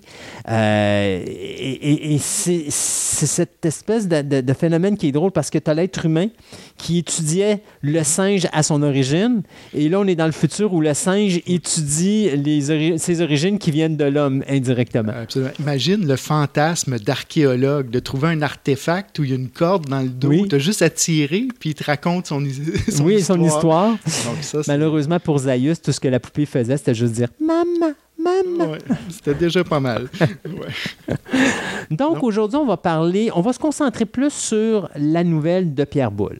Absolument. Donc, euh, on, on parle du film euh, La planète des singes en général, je pense, dans l'émission, mais euh, ici, on va essayer de voir un peu le matériel à partir duquel ce film-là a été construit. Notamment la nouvelle, mais c'est pas mal un roman. C'est quand même un, un roman d'à peu près 300 pages là, de, euh, la planète des singes, euh, publié en 1963. Donc, ça a quand même pas pris tant de temps que ça avant qu'il qu'il transforme ça en film. Cinq Euh, ans. oui, le, euh, disons, le thème a été- était fort Mhm. et a certainement parlé aux gens. Euh, ce que je te propose aujourd'hui, c'est de regarder euh, un peu ce qu'on peut appeler la fiction primatologique, c'est-à-dire la, euh, la fiction qui met en scène des singes euh, et, et plus spécifiquement des grands singes dans bien des cas. Aujourd'hui, on va, je pense qu'on on s'enfargera pas dans les fleurs du tapis, puis on va parler de singes, là, mais c'est pas un terme très anthropologique. C'est les grands singes, c'est-à-dire euh, les primates que, que sont le chimpanzé, le rang-outan et, et Et le gorille. le, le gorille. Euh, on va voir qu'il y a une petite exception où on va voir apparaître des babouins, mais en général, la préoccupation des humains a été beaucoup, euh, disons, en littérature, a été beaucoup parlé, euh, certainement des primates non humains qui nous ressemblent le plus. Dis-moi si je me trompe, dans la première franchise de films de 68 jusqu'à, je crois, 73, euh, il n'y en avait pas de babouins. C'était uniquement les chimpanzés, les orang-outans et les gorilles. Absolument. C'est dans la nouvelle version, la dernière version de, ma- de- de- de- de la planète des singes, la dernière trilogie, qu'on les voit beaucoup plus, si je ne me trompe pas. Oui, mais euh, je faisais référence aussi à un précurseur. On va y revenir tout à l'heure, mais euh, La planète des singes a des similitudes assez impressionnantes avec un roman qui a été publié euh, quelques années auparavant. euh, et euh, bon, en anglais qui s'appelait euh, Genus Homo. Euh, donc, on, va y revenir, mais euh, il y a peut-être euh, des fois euh, Ouais. des similitudes qui vont un peu loin, disons. Oui, puis j'en ai entendu parler de cette histoire-là, justement. Mais de- à ma connaissance, il n'y avait même pas eu de poursuite au niveau des droits d'auteur. Je pense qu'ils ont juste laissé aller, puis... Ben, effectivement, Ouais. et on peut se demander pourquoi. On reviendra sur Mhm. les similitudes, mais euh, c'est peut-être juste un, disons, une difficulté là, en- en- euh, dans, le, dans le rapport de pouvoir Ouais. entre un grand studio et euh, quelques auteurs Mhm. euh, qui ont. La planète des singes est très différente des films. Euh, les films que sont monétaires, on a ramené ça dans une civilisation quasiment primate, dans le sens que c'est des petites huttes, puis c'est- il n'y a pas de grands édifices. Mais dans le roman, euh, et je pense que dans le premier scénario de euh, Rod Sterling, c'était une civilisation, c'est une civilisation de chimpanzés qui est extrêmement, euh, puis je dis chimpanzés, mais de singes, qui est extrêmement avancée, donc qui est à- quasiment au goût d'aujourd'hui. là. Oui, et, le quasiment ici est important. C'est-à-dire qu'à première vue, on est devant, et, ça, ça paraît dans, le roman, c'est-à-dire au départ, euh, on, nous présente la planète des singes comme euh, technologiquement avancée, il y a des voitures, euh, on parle de, de villes avec euh, des, des rues très larges. Et, euh, donc, on peut dire que le niveau d'avancement technologique est à peu près l'équivalent de, euh, milieu- du milieu des- du 20e siècle. Mais on va voir tout à l'heure que c'est un peu plus compliqué que ça, puis que ces petites différences-là commencent à avoir tout un sens dans, euh, dans le roman. Donc, on va commencer par le commencement, c'est-à-dire comment est-ce qu'on en arrive justement à une œuvre comme euh, La Plan- planète des singes? Pierre Boulle n'a certainement pas inventé euh, les fictions construites autour de primates, euh, mais il s'inscrivait quand même dans, une, dans un moment très particulier d'une histoire et euh, je dirais d'une histoire de, du rapport que l'Occident a avec les primates dans sa fiction. Et, et là, je vais insister là-dessus parce que si on faisait une comparaison à la grandeur de la planète, on se rendrait compte que euh, les singes et euh, différents prima- primates ont des places très différentes dans différentes traditions. Euh, dans certains cas, euh, ils, vont être valorisés positivement euh, en, en Mésoamérique ou en Amérique du Sud. Ils ont une place beaucoup plus de, de, joueurs de tour, on peut dire, de, personnages qui amènent toujours des inventions dans la culture, soit qui transportent des graines d'une région à l'autre et permettent de, développer une nouvelle agriculture ou quelque chose comme ça. Donc, ils ont toujours un rôle assez, on, on va dire, positif dans, dans beaucoup de traditions. En Occident, historiquement, c'est exactement l'inverse. Euh, les singes en particulier, et les, et- et les grands singes aussi, ont, euh, ont souvent représenté euh, ce qu'on peut appeler vraiment le côté négatif de l'humanité. Et ça, on retrouve ça à partir des Grecs. euh, on, voit ça euh, chez les Romains, entre autres, là, qui commençaient euh, bon, à se faire euh, amener des singes d'Afrique. Et, euh, bon, et à mesure qu'évidemment l'Occident euh, étend un peu son, euh, son, son, son aire géographique et en- entreprend des, expéditions d'exploration, etc., euh, on commence à voir arriver en Europe justement les premiers euh, spécimens de grands singes, de chimpanzés en premier, d'orang-outans. euh, et euh, la réaction durant à peu près ces 2000 ans-là est très négative, c'est-à-dire des Grecs, de la Grèce antique à peu près jusque on va dire au 18e siècle, là, euh, le singe représente euh, la laideur, premièrement. Il représente le vice. Euh, il, il est vu comme une sorte d'humanité, disons, très lubrique, voleur, etc. Donc, toutes les caractéristiques violentes, toutes les caractéristiques négatives que tu peux imaginer, on l'attribuait euh, au singe. Et c'est quand même euh, une image qui a duré assez longtemps. Et probablement une des dernières incarnations, on peut dire, de, euh, de, de- de cette vision-là, euh, peut être trouvée dans King Kong. Euh, King Kong, surtout bon, le film de 1933, euh, c'est vraiment une des dernières incarnations de, du singe comme la brute. Donc, Oui, mais, mais ça, l'est- ben, en tout cas, c'est sûr et certain que c'est pas des singes. Malgré que oui, moi je les considère des singes, mais 2001, euh, c'est assez, primaire comme, comme, euh, comme singe au début du film. Et tu avais aussi la guerre du feu, ou est-ce que c'est plus, le chaînon manquant qu'on Ouais. voit? Là? Mais. euh, La guerre du feu, on va en reparler. 2001, euh, oui, d'une certaine façon, mais ce qui nous est représenté, ce sont des australopithèques, Mhm. en grande partie. Donc, un, un ancêtre de l'humanité.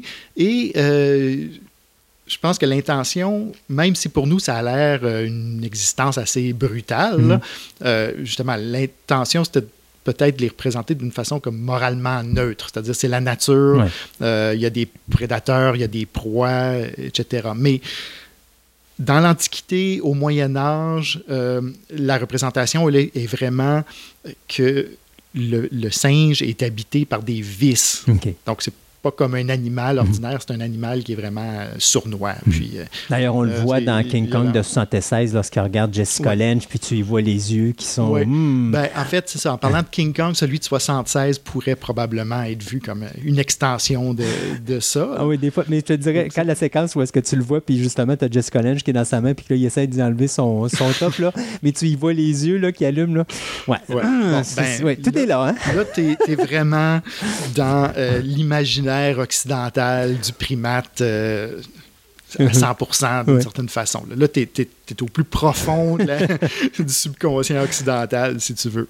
Euh, par contre, euh, évidemment, cette image-là ne durera pas éternellement. Mhm. et au, au, 18e siècle, surtout dans la deuxième moitié, on parle donc de l'année 1700, 60, euh, à la fin du 18e siècle, on voit apparaître euh, une nouvelle lecture de la nature. Hein. C'est la naissance de ce qu'on va appeler le mouvement romantique. Je pense qu'on en a déjà parlé, c'est-à-dire c'est, un, mouvement qui va être vraiment... Euh, très critique face à l'humanité euh, moderne, l'humanité qui est civilisée, on va dire, euh, qui vit euh, dans des villes, qui, a un gouvernement avec des lois, etc., et un, un culte de la science. Le mouvement romantique va vouloir un- une sorte de retour à l'authenticité du, du sentiment, de la nature, euh, d'une certaine façon, de l'animalité. Donc, ça va être l'émergence vraiment de, de la figure du, du singe comme, euh, d'une certaine façon, le noble sauvage. Donc là, le primate est vu comme euh, proche de la nature, authentique, euh, à la limite bon et noble, peut-être plus même que les, gens qui ont été corrompus par la société et par la, culture humaine. Donc, on va se mettre à, le valoriser. Et on, on va voir, en fait, dans le primate, on va voir une forme d'humanité d'une certaine façon. Euh, et on va voir émerger beaucoup de, euh, de, de, de- de romans, de- d'histoires où euh, le, le- le bon personnage, en fait, C'est le primate. Ben, Tarzan est un bel exemple pour ça. Oui. Donc, un peu à la limite, Mhm. justement, entre euh, euh, le, le singe non humain et l'humanité. Euh, le premier texte, peut-être, qui, qui a vraiment eu une popularité, euh, qui, a, qui a montré ce, ce côté-là de, des primates, est, est un roman qui s'appelle Joko. Joko, écrit par Ch- Charles de Pougence. Charles de Pougence, bon, dans- en 1824. Et euh, c'est l'histoire de, euh, d'un contact entre euh, un narrateur, donc qui écrit le roman, et une orang-outan. Et les, les passages où on présente Joko, comment elle, sort de la jungle, puis tout ça, euh, elle est extrêmement euh, sympathique. C'est comme Harry et les Anderson. là. Euh, et- elle est douce, drôle. Tout ce qu'elle veut faire, c'est des câlins aux gens autour d'elle. Oui. Et c'est le narrateur qui l'exploite pour euh, l'envoyer lui trouver des pierres précieuses. Donc, lui est extrêmement cruel avec elle, il la, il la traite mal, etc. Donc, déjà là, tu vois que euh, le, bon personnage est celui du côté de la nature, c'est Joko, qui est innocente, qui est pure, etc. Et l'humain, lui, ben, est corrompu, il, est cupide, il veut, euh, il veut des richesses, etc. Donc, c'était vraiment un message euh, qui montrait l'humanité sous son, euh, vraiment sous son mauvais jour. Donc là, effectivement, on, voit une certaine noblesse humaine dans le primate, mais comme les exemples que tu as donnés tout à l'heure montrent, à partir de 1860, euh, on va voir aussi un autre côté de la médaille. C'est-à-dire que euh, 1860, c'est le début de ce qu'on va appeler la révolution darwinienne. L'origine des espèces de Darwin est publiée en 19 1859. Euh, c'est vraiment comme une bombe nucléaire dans, l'univers euh, mental euh, de l'Occident. Et l'idée que l'humain descend de forme de primate euh, antérieure, ben, va faire son chemin et ça va avoir un impact massif dans la littérature. Donc là, tout d'un coup, au lieu de chercher de l'humanité à l'intérieur des primates, on va se mettre à chercher le primate à l'intérieur de l'humain. Donc, c'est juste le petit passage euh, qui, qui va euh, vraiment faire une grosse différence. Et ça, euh, des, des œuvres qui sortent vraiment de, de ce... de- de cette réflexion-là, ben, sont celles que, que tu as déjà mentionnées. La guerre du feu, 1911, euh, l'apparition de Tarzan, 1912, avec vraiment euh, des- une réflexion justement sur qu'est-ce qui pourrait bien y avoir entre l'humain et, et d'autres formes de primates et de quoi aurait l'air un humain qui, euh, qui, qui- bon, qui serait juste sur le- vraiment la clôture entre les Ce qu'on appelle le, le chaînon manquant. Oui. Bon, évidemment, c'est une idée qui a été euh, démolie. là. Il n'y a pas un chaînon manquant. Il y, en, Il y en a Il y plusieurs. en a plusieurs, une infinité pratiquement. Mais euh, à cette époque-là, effectivement, c'est une grosse euh, préoccupation. Qu'est-ce qui va lier l'humain et euh, le primate? Et effectivement, bon, la guerre du feu veut nous situer un scénario exactement à ce moment-là où euh, l'humanité est en train de basculer entre la l'animalité et euh, la culture. Tarzan est très romantique dans sa- son approche en disant ben, finalement d'être proche de la nature, d'être proche du primate en soi, ben, c'est une source de force, c'est une source d'héroïsme, euh, etc. Donc, euh, on a beaucoup de préoccupations comme ça hein, à propos de savoir ben, euh, qu'est-ce qui fait la différence vraiment entre un humain et les autres primates et qui gagne d'une certaine façon dans la comparaison? D'ailleurs, on, on parle de la guerre du feu, là. Euh, ce que tu parles tantôt, moi, je pense que c'est plus visible dans le livre que dans le film. Dans le film, il est vraiment modifié, mais dans le, dans, dans le livre, c'est vraiment plus bestial comme, comme approche. C'est vraiment plus. Moi, je trouve que c'est plus terre à terre dans le livre que dans le film. Là, qui, il amène plein d'autres affaires qui n'étaient pas dans le livre, mais tu comprends pourquoi qu'ils le font. Mais le livre est plus précis tant qu'à moi à ce niveau-là. là. Oui, ben c'est le moment d'apparition Ouais. de la culture à l'intérieur d'un univers bestial, Mhm. justement. Donc, euh, ouais, Rosny est né avec La guerre du feu, puis euh, Burroughs euh, Avec avec, Tarzan. ont des- une lecture très différente de ce que Mhm. la nature euh, est vraiment. Mais il y a des thèmes qui reviennent constamment euh, là-dedans, c'est-à-dire la transition vers le langage. Qui est, qui est vraiment la clé. Euh, souvent, le facteur qui va marquer la différence justement entre le primate non humain et l'humain, c'est la maîtrise du langage et aussi une préoccupation pour la technologie. Dans la guerre du feu, c'est la première. L'apparition du feu. Oui, c'est c'est- c'est- C'est la une- première fois qu'il a, il réussi à contrôler, que l'être humain, enfin, l'être humain, que euh, la- le descendant de l'être, ou plutôt pas le descendant, mais ce que l'être humain était, découvre ou est capable de produire le feu. Effectivement. Donc, qui peut être montré Mm. comme finalement le, le grand pas te- technologique que l'humanité a fait. Mhm. Euh, la, la maîtrise du feu a défini ce que c'est que d'être euh, humain euh, pour plusieurs générations, euh, et, bon, plus que les outils même, euh, parce que le feu, c'est l'énergie. Donc, ça nous donne une sorte de, euh, de panorama général qui, qui met la table pour l'apparition justement des, des fictions primatologiques juste avant la, la Deuxième Guerre mondiale ou autour de cette période-là. C'est-à-dire qu'on est vraiment dans un débat à savoir, bon, ben, euh, est-ce que le primate est supérieur ou inférieur à l'humain? Euh, on est euh, certainement dans une prise de conscience du fait qu'il y a une parenté entre l'humain et le primate et euh, une sorte une sorte de culpabilité sur la manière dont on les a traités. Et ça, c'est un thème qui va revenir constamment dans la planète des singes. L'impact des expériences que les humains ont fait sur les primates. Sous-entendu, euh, comment avez-vous fait pour traiter des espèces qui sont si proches de vous d'une manière aussi inhumaine? Et, et c'est ça qui va un peu enclencher, on le voit dans, dans la nouvelle euh, série de films en particulier, là, c'est les expériences de laboratoire.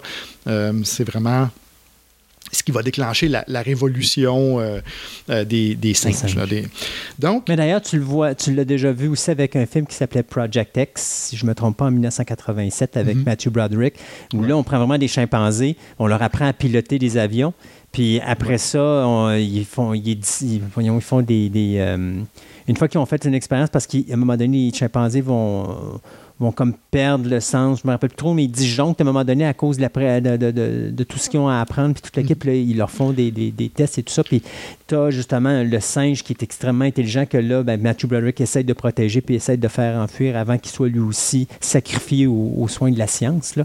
Euh, ça aussi, c'était quelque chose de bien. Absolument. Mm. Puis c'est un thème, justement, là, de, de l'expérience qui dérape. Euh, on, on peut penser à euh, Monkey Shine, Mm, oui. euh, justement, de, bon, qui met en scène dire, un singe capucin. Donc, un- Qui est super naïf, qui est c'est- totalement innocent, qui fait rien de mal, mais à un moment donné, à force de que l'être humain va injecter cette nouvelle science, à son, il lui devient lui-même corrompu et devient comme un meurtrier. Euh, mais en réalité, c'est encore fait d'une façon naïve parce qu'il fait juste protéger son territoire. Oui. Puis un des rares euh, films, justement, qui met en scène un primate qui n'est pas un grand singe, Mhm. donc avec une autre dynamique euh, aussi.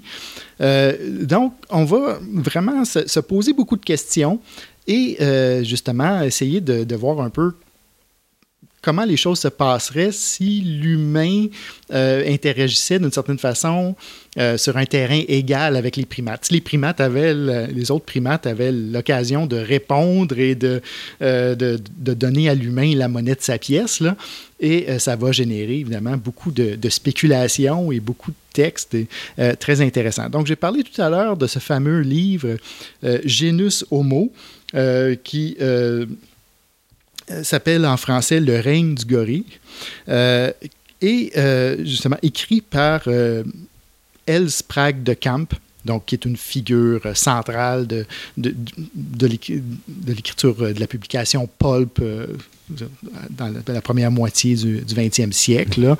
un livre de 1941 et aussi Peter Schuller, qui est, bon, deux co-auteurs. Donc, je parle de ce livre-là parce que, euh, justement, il semble être un incontournable quand on veut comprendre certaines influences euh, sur la planète des singes. Donc, juste rapidement, je vais faire euh, une petite énumération de certains mm-hmm. points communs entre les deux. donc, premièrement, le récit de base, le récit cadre de, ce livre-là, c'est euh, un groupe de gens qui s'en vont dans une conférence scientifique, euh, sont dans, un autobus ensemble et euh, se font prendre dans un tunnel. donc, il y, a un éboulement, ils sont dans le tunnel et il y a quelqu'un dans l'autobus qui, allait présenter une sorte de gaz spécial. et, le gaz sort de, sa bonbonne et endort tout le monde pour un million d'années. Donc, après un million d'années, ils se réveillent. Ils sont euh, exactement où ils étaient. Donc, l'espèce de voyage euh, dans le temps, d'une mhm. certaine façon. Et, euh, bon, donc, les gens sortent et se rendent compte que, en fait, ils sont dans un, dans un monde complètement transformé.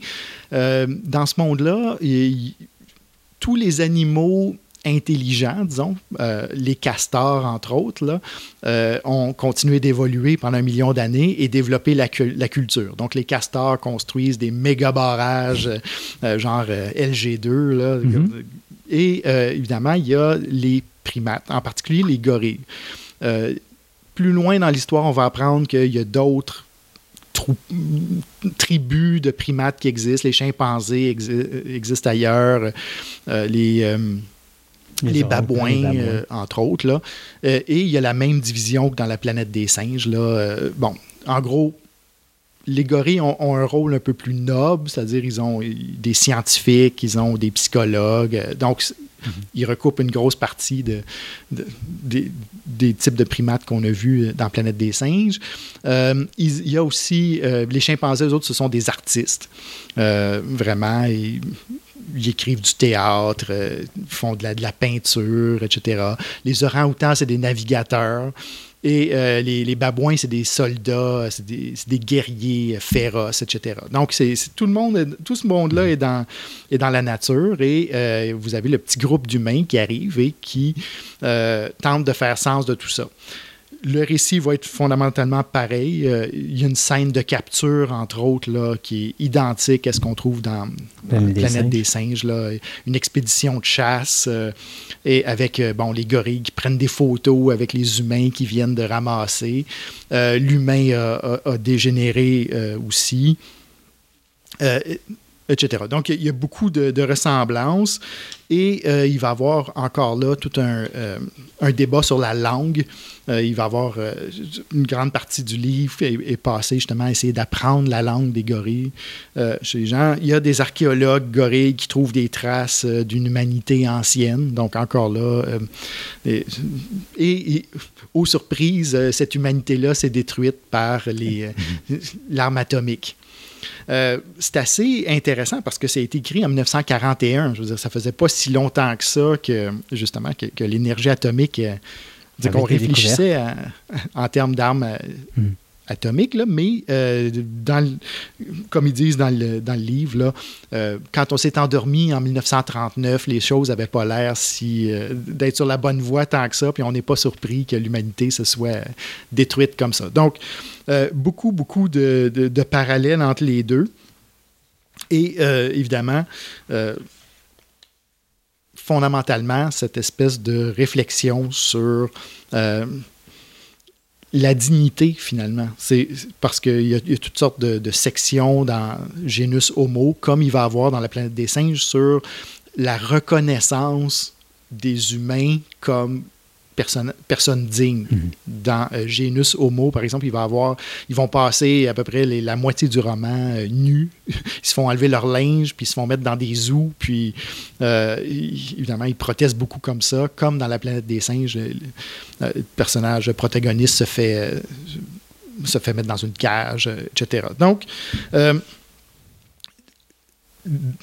ça fait le pont entre euh, les prédécesseurs et la planète des singes, c'est-à-dire euh, dans Genus Homo, comme dans la planète des singes, il y a une inversion des rôles traditionnels. C'est-à-dire qu'au lieu que ce soit les humains qui fassent des, des expériences sur les primates, ce sont les primates qui font des expériences sur les humains, ou que ce soit les humains qui, qui chassent, c'est l'inverse, euh, etc. Donc, et on, on On trouve, a inversé les rôles dans la société. donc, dans le zoo, dans les cirques, dans, dans la science, etc. Donc, ça fait que, justement, on en vient à une question, à savoir, euh, est-ce que c'est plus acceptable que les humains fassent ça aux primates que les primates fassent ça aux humains, en gros, pour, pour simplifier. Euh, on a l'impression que, par exemple, la planète des singes est un plaidoyer pour l'égalité. De dire, ben, en fait, c'était cruel de faire ça aux primates. On s'en rend compte parce que maintenant que les primates nous le font, ben, euh, on n'aime pas ça et on se met à leur place. Donc, en grande partie, il y a ça. Puis La planète des singes est souvent lu un peu de cette façon-là, comme une sorte de, de roman philosophique, euh, de conte philosophique qui, où on, on tente de, de, de plaider pour l'égalité de tout le monde. Mais quand on creuse un peu plus, on se rend compte qu'il reste toujours dans la planète des singes une sorte de réflexion sur la supériorité humaine d'une certaine façon. C'est-à-dire que oui, euh, les, les, les singes qui sont rencontrés dans la planète des singes ont une technologie qui est proche de la nôtre. Et on parlait de ça tout à l'heure. C'est-à-dire, c'est nous, mais juste comme une petite coche en dessous. Et euh, le, le protagoniste de l'histoire euh, se pose la question. Donc, comment ça se fait que les, les singes n'ont pas atteint exactement le niveau technologique que les humains ont atteint. Et là, il y a, il y a des échanges extrêmement intéressants où euh, les, les chimpanzés, entre autres, de, de la planète des singes, les scientifiques, euh, arrivent avec leur propre explication pour l'intelligence euh, des primates non humains. Euh, et qui est présentée vraiment d'une manière euh, on, le voit tout de suite que c'est une théorie qui est fausse. Et ce qui est intéressant, c'est qu'ils reprennent euh, une thèse euh, bien connue euh, en anthropologie en 1945. Euh, Il y, a, un archéologue français extrêmement connu. C'était comme le livre à lire dans les années 40.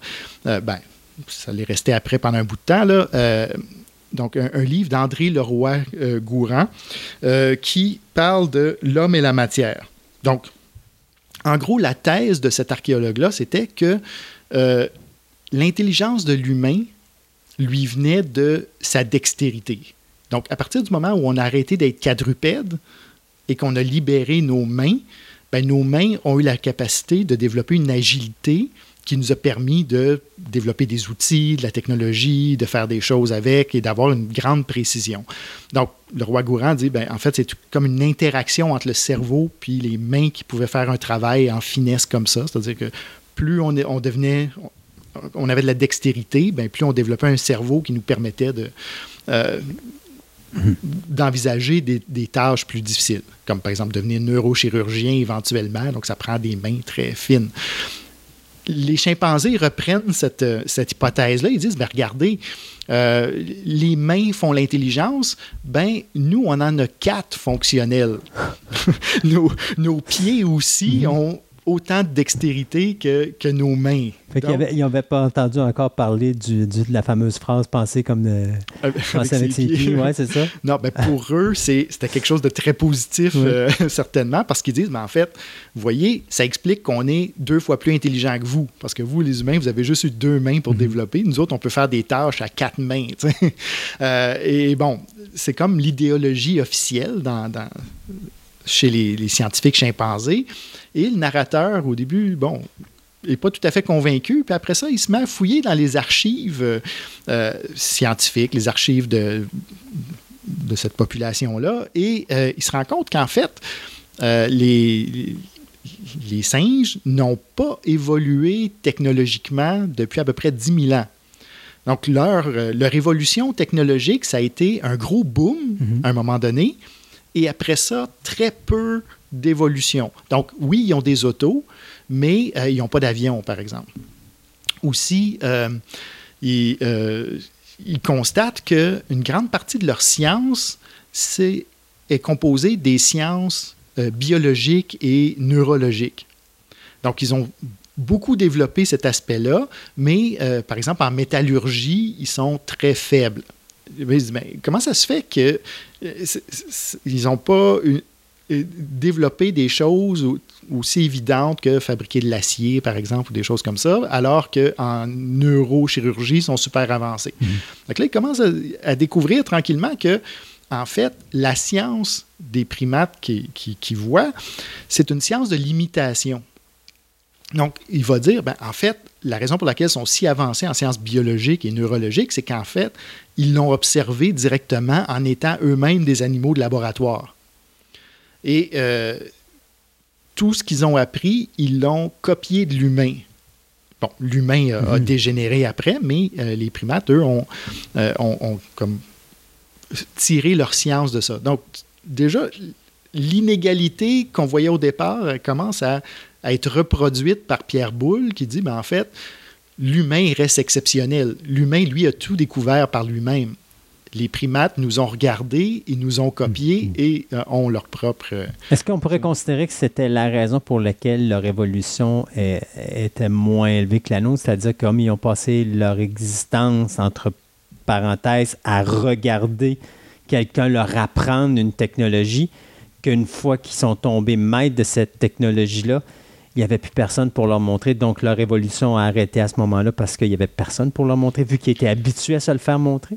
Oui, ben ça, c'est la grosse conclusion à laquelle le narrateur arrive en disant, ben finalement, une fois qu'il- que les humains n'avaient- n'étaient plus là pour leur montrer quoi que ce soit, ben ils ont juste... euh, Si ça ils avait ont été, à ce moment-là, ça veut dire que si l'évolution aurait été différente puis que les singes auraient appris par eux autres mêmes cette technologie-là, sans les humains, ils auraient évolué beaucoup plus, probablement, que euh, ce que l'être humain a- a- leur a permis de faire à partir du moment qu'il a disparu, vu qu'à ce moment-là, lui, il leur montrait comment évoluer. Oui, donc c'est le... Justement, c'est la différence entre se faire donner une miche de pain puis se faire enseigner comment la, fa- fabriquer. Donc ça, c'est, disons, une de ses conclusions. Mais là, on va entrer dans quelque chose d'intéressant où c'est vraiment comme une balle qui rebondit toujours avec des bons un petit peu plus Petits. petits un autre. Fait que- et et la, la fin du roman est, est vraiment marquée par cette ambiguïté-là totale. C'est-à-dire que euh, le narrateur va dire, ben, OK, ils ont tout copié de nous, on est meilleur qu'eux, mais finalement, notre civilisation, elle ne devait pas être si compliquée que ça s'ils ont été capables de la copier si bien que ça. Donc, toute l'évolution humaine, ben, finalement, eux ont pu l'apprendre probablement en 50 ans ou en un siècle. Euh, donc, ben, finalement, ce qu'on avait accompli, c'était peut-être pas si impressionnant que ça. Puis après ça, il se met à réfléchir, il dit, bon, ben, ouais, on dit qu'ils ont stagné, euh, mais euh, la, la stagnation, ou en tout cas l'évolution très lente qu'ils ont eue, euh, ça correspond peut-être à une idée nouvelle à tous les siècles. Dit, ben ouais, si on regarde l'humanité sous une certaine lumière, on fait pas tellement mieux que ça nous-mêmes. Euh, C'est-à-dire qu'on on a comme plafonné à un moment donné, puis là, ben, il y a des pages et des pages où il passe les différents domaines de, euh, de la vie humaine, en disant, ben, finalement, en politique, on fait juste se singer les uns les autres, par exemple. On n'est pas plus originaux qu'eux autres le sont. Euh, La politique est un exemple de ce qu'est un véritable zoo. Ouais, c'est ça. Puis il disait, ben là, on peut pas, on peut pas prétendre que on est plus créatif qu'eux parce que dans le fond, on retombe toujours dans les mêmes problèmes nous autres aussi, euh, etc. Donc, c'est vraiment quelque chose, je pense, bon, qui peut être davantage fait dans un roman qui peut être moins, disons, qui est moins qui entre moins dans le format d'un film, mais euh, les, derniers chapitres du livre, c'est vraiment cette espèce de... euh, tout d'un coup, on entre dans une sorte de connaissance mutuelle entre les humains et les primates. C'est-à-dire à partir du moment où euh, le narrateur réussit à faire reconnaître euh, ce qu'il appelle euh, sa, dignité, là, euh, et que les, les primates devant lui commencent à le prendre au sérieux, puis à l'écouter, ben là, il y a comme un dialogue qui s'installe et on tente de voir, ben, qu'est-ce qui fait qu'on est semblable, qu'est-ce qui fait qu'on est différent. Et il y a vraiment une espèce de, d'apprivoisement, mais en bout de ligne, il va toujours rester un gros fossé entre les, gros fossé entre les, les singes et, euh, euh, et- et le narrateur. Donc, c- ça finit, justement, Pierre Boulle est, euh, est connu pour parler de ce qu'on ce qu'on appelait l'altérité brutale, c'est-à-dire, pour lui, les rapports entre gens différents euh, sont toujours difficiles à négocier, etc. Et euh, la dernière scène, par exemple, entre euh, le, le narrateur, je dis le narrateur parce qu'il s'appelle euh, Ulysse dans, dans le roman et il s'appelle euh, Taylor dans, dans le film, là, donc deux noms différents. Mais quand il vient le moment de dire adieu à euh, Zira et, et Cornelius, là, bon, à la fin, eux, ils partent et, ils tentent de retourner vers la, la Terre, lui et Nova et leur enfant. Donc Nova, bon, sa, sa- sa compagne et l'enfant qu'ils ont eu euh, tente de retourner vers la Terre, ben, la dernière scène avec, les, avec Zira, c'est euh, donc beaucoup de tendresse entre les deux. Et euh, lui, il arrive, il la prend dans ses bras et arrive pour l'embrasser. Puis elle, elle le regarde, elle fait juste faire un pas de recul. puis elle dit Non, t'es trop laid, je suis vraiment pas capable. Après tout ce temps-là, toutes les péripéties, tout le- c'est elle qui s'est battue pour lui, pour sa dignité. Le dernier verdict, c'est non, je suis vraiment pas capable de t'embrasser. Là, Euh, et ça termine, ben, ça termine comme ça. Donc là, c'est le, euh, on part dans la capsule spatiale et après ça, on tombe dans le film de Tim Burton Ouais. avec la fin que Tim Burton a, a repris, c'est-à-dire qui est un retour vers la Terre parce que la, la planète des singes dans le livre, euh, il l'appelle Soror, qui est une planète distincte de la Terre.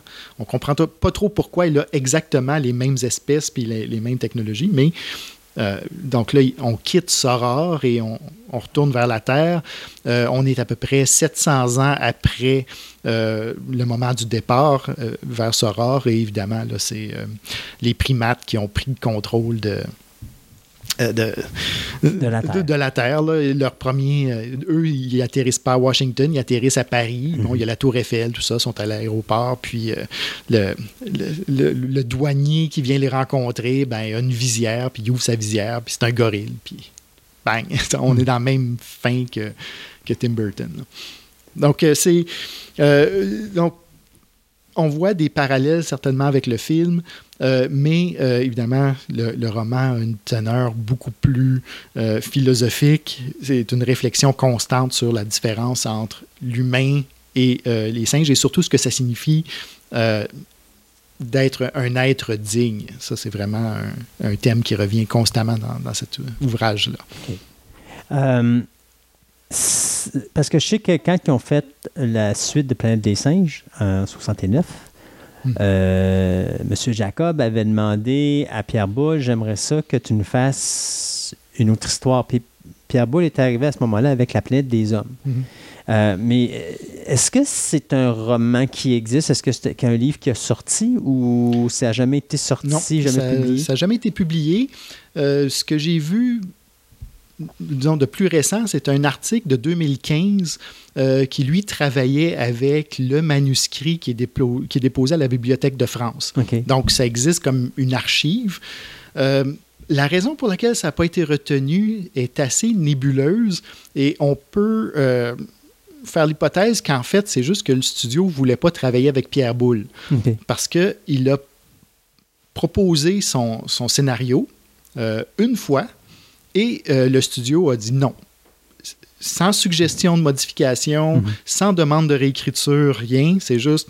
euh, Ce qui, était survenu, pas. ce qui était survenu avec euh, aussi Rod Sterling, parce que Rod Sterling aussi avait mis son, son Mm-hmm. idée de base, ça a eu exactement la même réponse. Ça a été non, on ne veut pas aller dans Ouais. cette direction-là. Mais ce qui est intriguant là-dedans, c'est que au fil des suites, ils ont repris à peu près tous les éléments du scénario que Pierre Boulle avait proposé. OK. Donc, c'est pas comme s'ils voulaient vraiment aller dans une autre direction totalement. Euh, ils ont comme découpé le scénario que Pierre Boulle leur avait proposé et euh, l'ont juste saupoudré Ouais, sur euh, sur les, euh, les quatre ou cinq suites. Là. ouais. C'est- Ben, c'est quatre suites. En réalité, tu as cinq films pour partir la série originale, là, dans la planète des singes, euh, voyons, Escape, voyons, pas Escape, mais euh, Beneath the Planet of the Apes, Conquest, Ouais. euh, faut pas oublier Escape, puis tu as finalement Battle.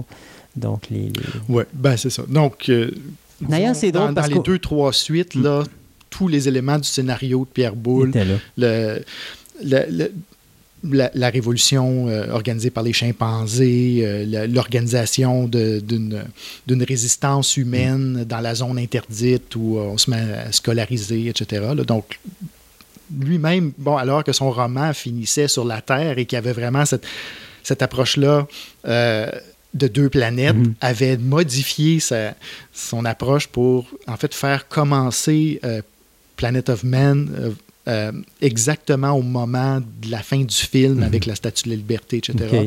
Donc, la connexion était faite. Donc, le rejet s'explique assez mal, euh, surtout que, justement, les idées comme telles ont été acceptées, mais Au niveau Oui. du livre, est-ce que, parce que quand on arrive à, je dirais, Escape, on le voit un petit peu, mais c'est plus dans Conquest, je trouve qu'on le remarque plus, puis dans Battle, le racisme euh, qui, qui- qui est très évident, surtout dans Conquest of the, euh, of the Planet of the Apes. C'est quelque chose qui est là dans le roman de, de- de Pierre Boulle, de la planète des singes, ou c'est quelque chose qu'on a comme sur lequel on n'a pas trop. euh, Non, ben c'est au. Je parlais tout à l'heure de, de l'altérité brutale, là, Mhm. mais euh, c'est c'est très présent. C'est-à-dire cette, cette notion. Bon, le racisme entre. Euh, ben, le Ah, singe et l'être humain. le singe et l'être humain, certainement, entre les, les groupes de primates entre eux, les, En entre plus, les gorilles ouais. et les chimpanzés, par exemple. Les orang-outans sont, euh, sont méprisés par tout le monde. euh, mais euh, oui, euh, donc, et, et je pense que les personnages peut-être les plus intéressants dans ce rapport-là, ce sont les chimpanzés. Hmm. Parce que, justement, les chimpanzés, les gorilles, bon, C'est- Normalement, techniquement, c'est des brutes. c'est des brutes. Ça. Euh, les orang-outans, eux, ont vraiment une idéologie de l'extermination des humains. Donc, eux, euh, ils sont, par exemple, en faveur de, euh, de faire des expériences chirurgicales sur le cerveau, etc., mais pas, pas des expériences de comportement. Pas des... Donc, les plus humanistes, on peut dire, sont les chimpanzés. Euh, donc, eux, c'est vraiment les, les, les militants des droits humains euh, au sens le plus strict. là. Euh, mais quand ils voient que, en fait, l'enfant en particulier, quand, quand ils voient que l'enfant entre Ulysse et Nova parle, quand ils se rendent compte que, en fait, l'humanité, oui, elle avait dégénéré, mais Elle peut revenir. ça- elle peut revenir. Là, leur position change radicalement. Et c'est eux, en fait, qui, qui organisent la fuite euh, des, des personnages parce que ils disent, ben non, tu sais, quand, quand on vous voyait un peu comme une cause de charité, euh, on, on pouvait militer pour vous. Quand on voyait que euh, les, euh, il y avait juste un humain qui pouvait parler, ben c'était comme un, Ouais, un cas de foire. bon, intéressant, mais quand ils voient vraiment une population qui recommence à prendre du pouvoir, qui redécouvre la technologie, euh, et là, leur réflexe est, est- est indépassable. Et, et ça, c'est quelque chose qui reste, je pense, dans toute la franchise, d'une certaine façon, de, de la planète des singes. C'est-à-dire que euh, les barrières entre espèces euh, sont, sont vraiment difficiles. Dans les nouveaux films, disons qu'il y a une critique écologique, etc.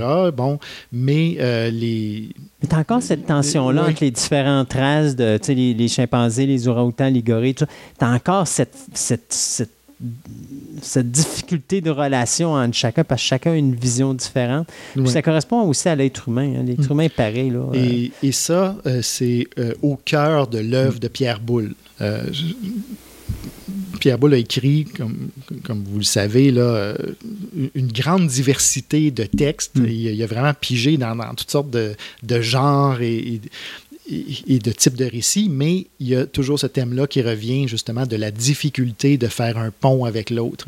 Et, et je pense que ça marque euh, son, son époque.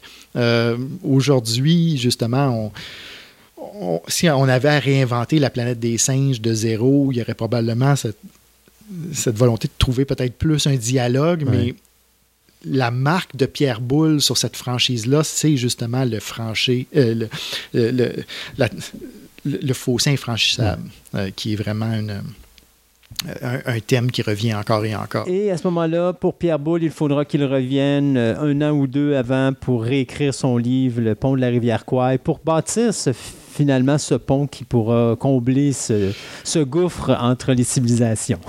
Oui, ben aussi, disons, qui, qui commence dans un camp de prisonniers quand même. Là, Oui. donc, euh, Martin, un gros merci d'avoir été avec nous aujourd'hui en studio pour l'émission spéciale de, de La planète des singes. Et puis, euh, euh, ça laisse à réfléchir autant de lire le livre pour ceux qui ne l'ont pas lu ou encore de juste réécouter les films puis de justement voir peut-être le film d'une façon différente de juste regarder le film et peut-être voir ce qu'il y a en dessous parce qu'il y a tellement de messages euh, qu'on n'est pas porté à voir sur le coup, mais que quand tu repenses après, là, euh, c'est des messages qui sont vraiment, je trouve, très importants et très intéressants sur le regard que- qui est jeté sur notre société. oui. Et contrairement à beaucoup de franchises, on- je dirais que tous les morceaux vont bien ensemble. Oui. Même s'il y a des contradictions, il y a des... mais le thème, la réflexion centrale, elle traverse le, Le livre. ouais, les puis le temps les- aussi, parce que Ouais. que ce soit en 1968, aujourd'hui, en 2019, ça c'est pas désuet. Tu pourrais écouter ton film de 68 et revoir les mêmes conflits euh, interpersonnels dans notre société qu'aujourd'hui. Ils ont changé un peu, ils ont évolué, c'est sûr, mais la base demeure la même. Oui, les questions centrales ne, ne changent pas. Oui. Martin, un gros merci, puis on se dit à une prochaine chronique euh, très bientôt. Ça a été un plaisir. Bye bye. It's doomsday.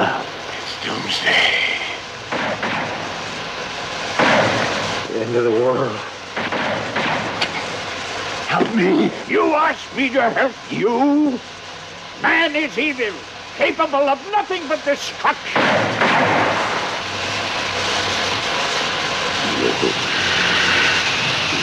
Bloody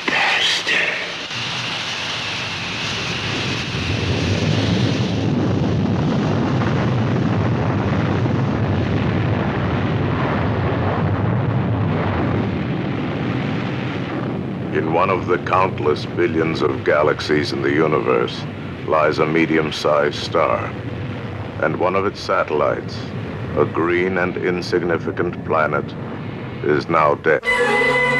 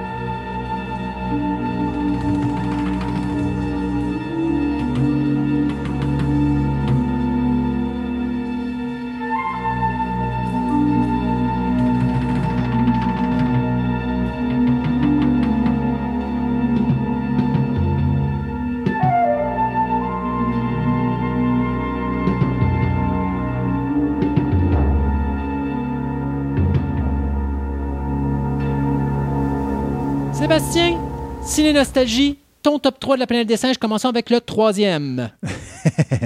Ah! Ben, regarde, c'est- je vais peut-être pas être conventionnel. Ben, comme d'habitude. Bon, c'est ça. Ben, je vais pas vraiment. Parce que je suis allé. Je je suis un vieux de la vieille. Ouais. Donc, euh, j'ai l'impression que moi, je vais y aller de même. là. C'est la conquête de la planète des singes. Conquest. Conquest of Planet of the Apes. OK. Moi, mon, pro- mon troisième, c'est Escape from the Planet of the Apes.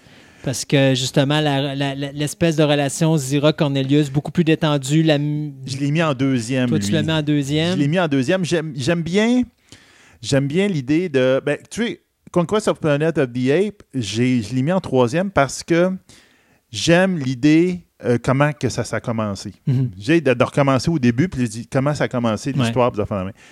Euh, évader la planète des singes, effectivement, changer de. Tu sais, virer, virer ça de bord, puis Ouais. dit, garde, c'est comme l'inverse, là. J'ai trouvé ça super intéressant. C'est pour ça que je Moi, le deuxième, j'ai mis Dawn of the Planet of the Apes, le film de. euh, le premier film de, voyons, La Matt nouvelle Reeves, série. la nouvelle saga. Parce que, un, moi, c'est le concept. Comment garder l'intérêt de la populace alors que les singes parlent en, en, En- signe. et que c'est sous-titré et qu'en aucun moment tu perds l'intérêt du film et de montrer à quel point que malgré que les gens ont des bonnes intentions, ça prend juste un enfoiré pour foutre le bordel dans chacun des clans. Et c'est vraiment ça, hein? c'est Oui. Koba d'un bord et c'est le personnage de Gary Oldman de l'autre. Si c'est pas de ces deux imbéciles-là, t'as la paix entre les singes et les humains, mais ces deux cases de bain-là font en sorte que ça dérape. Et, et surtout au niveau des effets spéciaux aussi, je vais leur donner là, une coche méchamment plus haute que le reste. Alors, moi, c'était mon deuxième. Oui.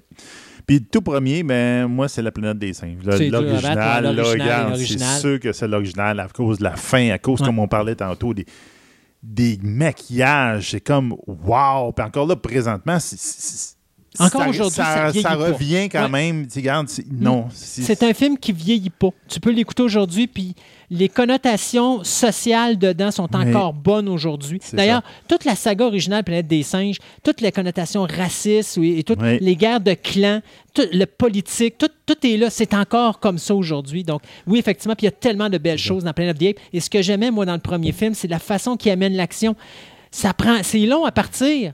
Mais tu te rends compte que c'est tellement important. Et là où, justement, Planète des, des singes de Tim Burton a échoué, c'est-à-dire le début est trop, trop pitché tant qu'à moi, Ouais. alors que celui-là du film original, il est long, il est lent. mais sauf que quand l'impact arrive, l'impact est là. Et c'est ce qui fait le charme. C'est ça. Mais je te dirais, en, en position 4-5, là, je tombe un peu dans ton show. Je mets le premier de la nouvelle série. Ouais, Rise aussi. Le Rise, parce que j'aime la nouvelle intro. Autant que j'ai aimé La Conquête des planètes des singes, j'aimais ça, leur vision de l'époque. Là, j'ai dit la nouvelle vision avec la maladie d'Alzheimer, Mm. puis tout, j'ai trouvé ça très intelligent de comment repartir une série Exact. avec ça. Puis, comme tu disais tantôt, le son suivant, après, là, effectivement, Ouais. la- les signes, puis tout. Moi, tu vois, le cinquième aurait été Conquest pour moi. Ouais. On est quand même pas si pire. Non, c'est ça, on- ça, ça s'inverse un petit peu les ordres. Sébastien, je fais quelque chose de spécial. Oh! Là, j'avertis les auditeurs, je coupe rien. C'est du live. Oh! C'est Noël. C'est Et Noël euh, ça avec fait deux ans et demi que tu es avec moi. Oui. Ça fait deux ans et demi que tu me suis. Euh, c'est pas. tu sais, je veux pas te dire mon amour à la Non, ben mais, non. mais c'est Noël. OK. Hey boy. Et donc, je t'ai acheté un cadeau pour te remercier de tout, tout, tout, tout, tout ce que tu as fait pour Fantastica et pour moi. Donc là, j'ai mis le- il a mis le cadeau devant moi, je le vois plus. Il faut que tu l'ouvres parce que ma blonde a trouvé le moyen de nous foutre ça avec une paire J'ai oublié la paire de ciseaux, là. Attends j'ai tout un canif depuis que j'ai euh, 10 ans dans ma, ma, ma poche. Ah ah! Je suis de la vieille génération de il même. va servir. sa, là, sa blonde est en train de sortir de la chambre qui était enfermée depuis tantôt. Ouais, elle est enfermée, elle est en punitence, là. Elle va regarder ça, ce cadeau-là. Mais c'est pour te remercier. Euh, tu sais, j'ai. C'est un. euh, voyons, c'est sûrement un, un régime de bananes. Ah, Pourquoi pas, vu que c'est une planète des singes? Mais écoute, euh, j'en profite en même temps pour vous remercier, les auditeurs. Elle a pour fait un nœud dans, le- dans le fil en plus. Ah, la petite Moses. Mais pendant que tu te bats avec ton cadeau, puis tu vas dire aux auditeurs tantôt c'est quoi, euh, je vais remercier aussi les auditeurs et je vais vous souhaiter de joyeuses Hey, le fêtes. 20 000. Le 20 000. Ah ben oui, mais non, mais c'est sûr. Je vous remercie pour le gros cadeau que vous nous avez fait parce qu'on a atteint effectivement notre 20 000 downloads. Et puis, vous l'avez toutes vu, vous avez été plusieurs à nous euh, féliciter, tout ça. Donc, un gros merci pour euh, votre attention et votre écoute à l'émission et votre support à l'émission. Ça nous fait chaud au cœur de voir à quel point que vous êtes à côté de nous et puis que vous nous écoutez régulièrement et qu'on fait partie de vos vies. Euh, c'est- un gros, un gros honneur pour moi et j'en suis certain pour Sébastien. Et aussi euh, à euh, mes co-chroniqueurs, toute mon équipe qui est ici, avec qui j'ai énormément de fierté euh, d'appeler mes chroniqueurs dans l'émission, des, gens qui investissent du temps. Vous n'avez pas idée tout le temps qui est investi dans cette émission-là, de notre part et de leur part également. Il n'y a personne qui est payé sur ce show-là, donc c'est notre bonheur de, de faire ça pour vous. Et donc, on est très content et très fiers du produit que ça donne. Et on vous annonce des belles nouveautés. hein. À la première émission, je vais commencer à vous annoncer des nouveautés, mais il y a plein de choses qui s'en viennent pour l'année 2020. Et euh, c'était mon cadeau, euh, Sébastien. Euh, tu pourras dire aux auditeurs c'est quoi? Ben, regarde, t'as, t'as tout timé ton texte pour voir. Ben, ça a l'air d'être une genre à, à biscuit en forme de Tardis. Exactement. Pour ceux qui ne connaissent pas Doctor Who, la TARDIS, c'est la, la, la, la- la cabine La téléphonique. cabine téléphonique a voyagé dans le temps. Donc, on va pouvoir mettre des biscuits qui vont voyager dans le temps dedans. Un gros, gros merci. Joyeux à, Noël. À tout, merci. Et puis, euh, moi, écoute, je te remercie énormément pour tout, tout, tout, tout, tout ce que tu as fait pour moi jusqu'à date. Euh, techniquement parlant, ce show-là ne serait pas là si tu n'étais pas là. Parce qu'on s'entend que c'est pas t'es mon technicien. T'es le gars que quand je suis en onde avec un bonhomme comme genre Richard qui est à New York, puis que mon, euh, euh, mon, euh, mon, mon Skype décide de flancher, que je texte pour me dire. Euh, euh, puis là, je suis au restaurant ou quelque Ouais. chose bien, puis je retexte back, puis je dis ah, essaye ça, essaye ça. que, que le boss est en avant de lui puis qui dit qu'est-ce que tu fais? Ah c'est c'est important c'est- quelque chose d'excessif oui non c'est important j'évite une troisième guerre mondiale non mais c'est ça alors écoute c'est la façon un gros, gros merci pour ton cadeau. Puis je te dirais la même chose. Merci de m'endurer parce que, ben, regarde, je pense que les auditeurs s'en rendent compte. Là. Euh, Christophe en met beaucoup, beaucoup, beaucoup de temps dans cette émission-là. Et malheureusement, moi, avec mon horaire de travail, j'ai pas beaucoup, beaucoup, beaucoup, beaucoup de temps. Donc, je suis pas aussi préparé que Christophe à chaque fois. Mais bon, je, Et en plus, je je suis pense que j'arrive à, me j'arrive à me débrouiller. Là. je suis très exigeant en plus Euh, ouais. Mettons que je suis pas du genre à écouter quatre émissions en même temps puis euh, les retenir les quatre en même temps.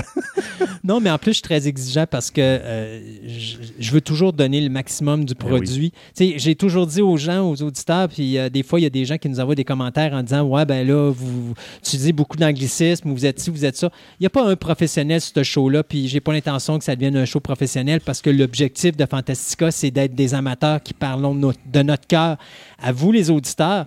Euh, donc, il n'y a pas personne qui a fait de la radio. euh, Non. comme tel. Je pense que le plus professionnel de la clique, c'est Richard Hébert que, Ouais. que j'ai été chercher pour la lutte professionnelle parce que C'est un journaliste. Mais dans le reste, c'est tous des gens, monsieur et madame tout le monde, qui donnent du temps. Et c'est la même chose pour nous. On est monsieur et madame tout le monde. Monsieur et donne Batson, le temps. puis malgré qu'on préenregistre, on essaye tout le temps de faire ça comme live. Oui, Donc, nos spots de nouvelles, là, sont toujours à ouais. moins de vraiment qu'on se- s'empêtre dans nos, dans nos, dans- on s'enfarge dans nos, dans nos bottines, là. Mais écoute, en deux ans, on a passé à travers une panne d'électricité dont moi j'ai été quatre jours à l'eau, tu sais, sans avoir d'électricité ici, là. Puis que l'électricité est revenue au moment où on a pu faire l'enregistrement. Euh, Il y a des fois où tu étais à l'extérieur qu'on a fait ça par Skype. Ben oui. Mais depuis, je pense, depuis deux ans et demi, je pense que c'est arrivé à trois ou quatre reprises qu'on n'était pas un en face de l'autre. Ouais. Donc, ça, c'est une autre des raisons pourquoi je t'offre ce cadeau-là, parce que c'est pas grand-chose, mais, Mais sais, moi, moi, je trouve que c'est ça qui fait toute l'authenticité. Oui, ben c'est ça. C'est ça, on arrive à se relancer, puis de la même. Quand on ne voit pas la personne, ben, ça se voit dans nos, dans nos chroniques avec nos chroniqueurs qu'on était à Ouais. tu sais. C'est dommage, ouais. là, parce qu'on n'arrive pas à faire autant une belle interaction, mais c'est ça qui est le fun. Ouais. Et je voudrais remercier pour finir deux personnes. Mon épouse, que j'enferme régulièrement une fois toutes les deux semaines dans Ah, la c'est chambre de la coucher. torture, Ouais. ça. je la force à écouter de la télévision alors qu'elle voudrait peut-être faire autre chose. Et ta conjointe aussi, euh, que je remercie prête, de te euh, prêter. euh, ta famille aussi, tant qu'à Ben ça. oui. À te prêter à moi pendant ces, ces quelques avant-midi où est-ce qu'on peut se divaguer et faire cette magnifique Ben, émission? comme là, gars, il est dimanche, puis il est quoi, midi et demi? Il est lundi. Il est lundi, c'est vrai, on Ouais, est lundi vrai, parce que aujourd'hui. hier, est- avec ta famille. Donc, on est lundi, euh, midi et demi, mais donc là, il faut Ouais. que je remonte chez nous pour pouvoir aller manger. C'est ça. Alors, joyeux Noël, Sébastien. Ben, merci beaucoup. Et puis, euh, joyeux Noël aussi à vous, les auditeurs. Et puis, on se dit en 2020, Oui. avec plein de surprises, plein de nouvelles choses. Puis, faites-moi confiance, plein de nouvelles choses. Et encore une fois, un gros merci pour le 20 000. On est parti pour le 30 000. On n'est pas loin, là. Ah, maudit, j'allais justement te shifter. J'ai dit avant que Christophe l'a dit 30 000. Ben oui, mais regarde, on a, on a déjà euh, 300 dépassés, presque un 400 d'accumulés après Ah, notre non, non, 20 ça 000. s'en vient C'est fou, là. Alors, écoutez, merci beaucoup. Et puis, on se dit à la prochaine émission de Fantastica.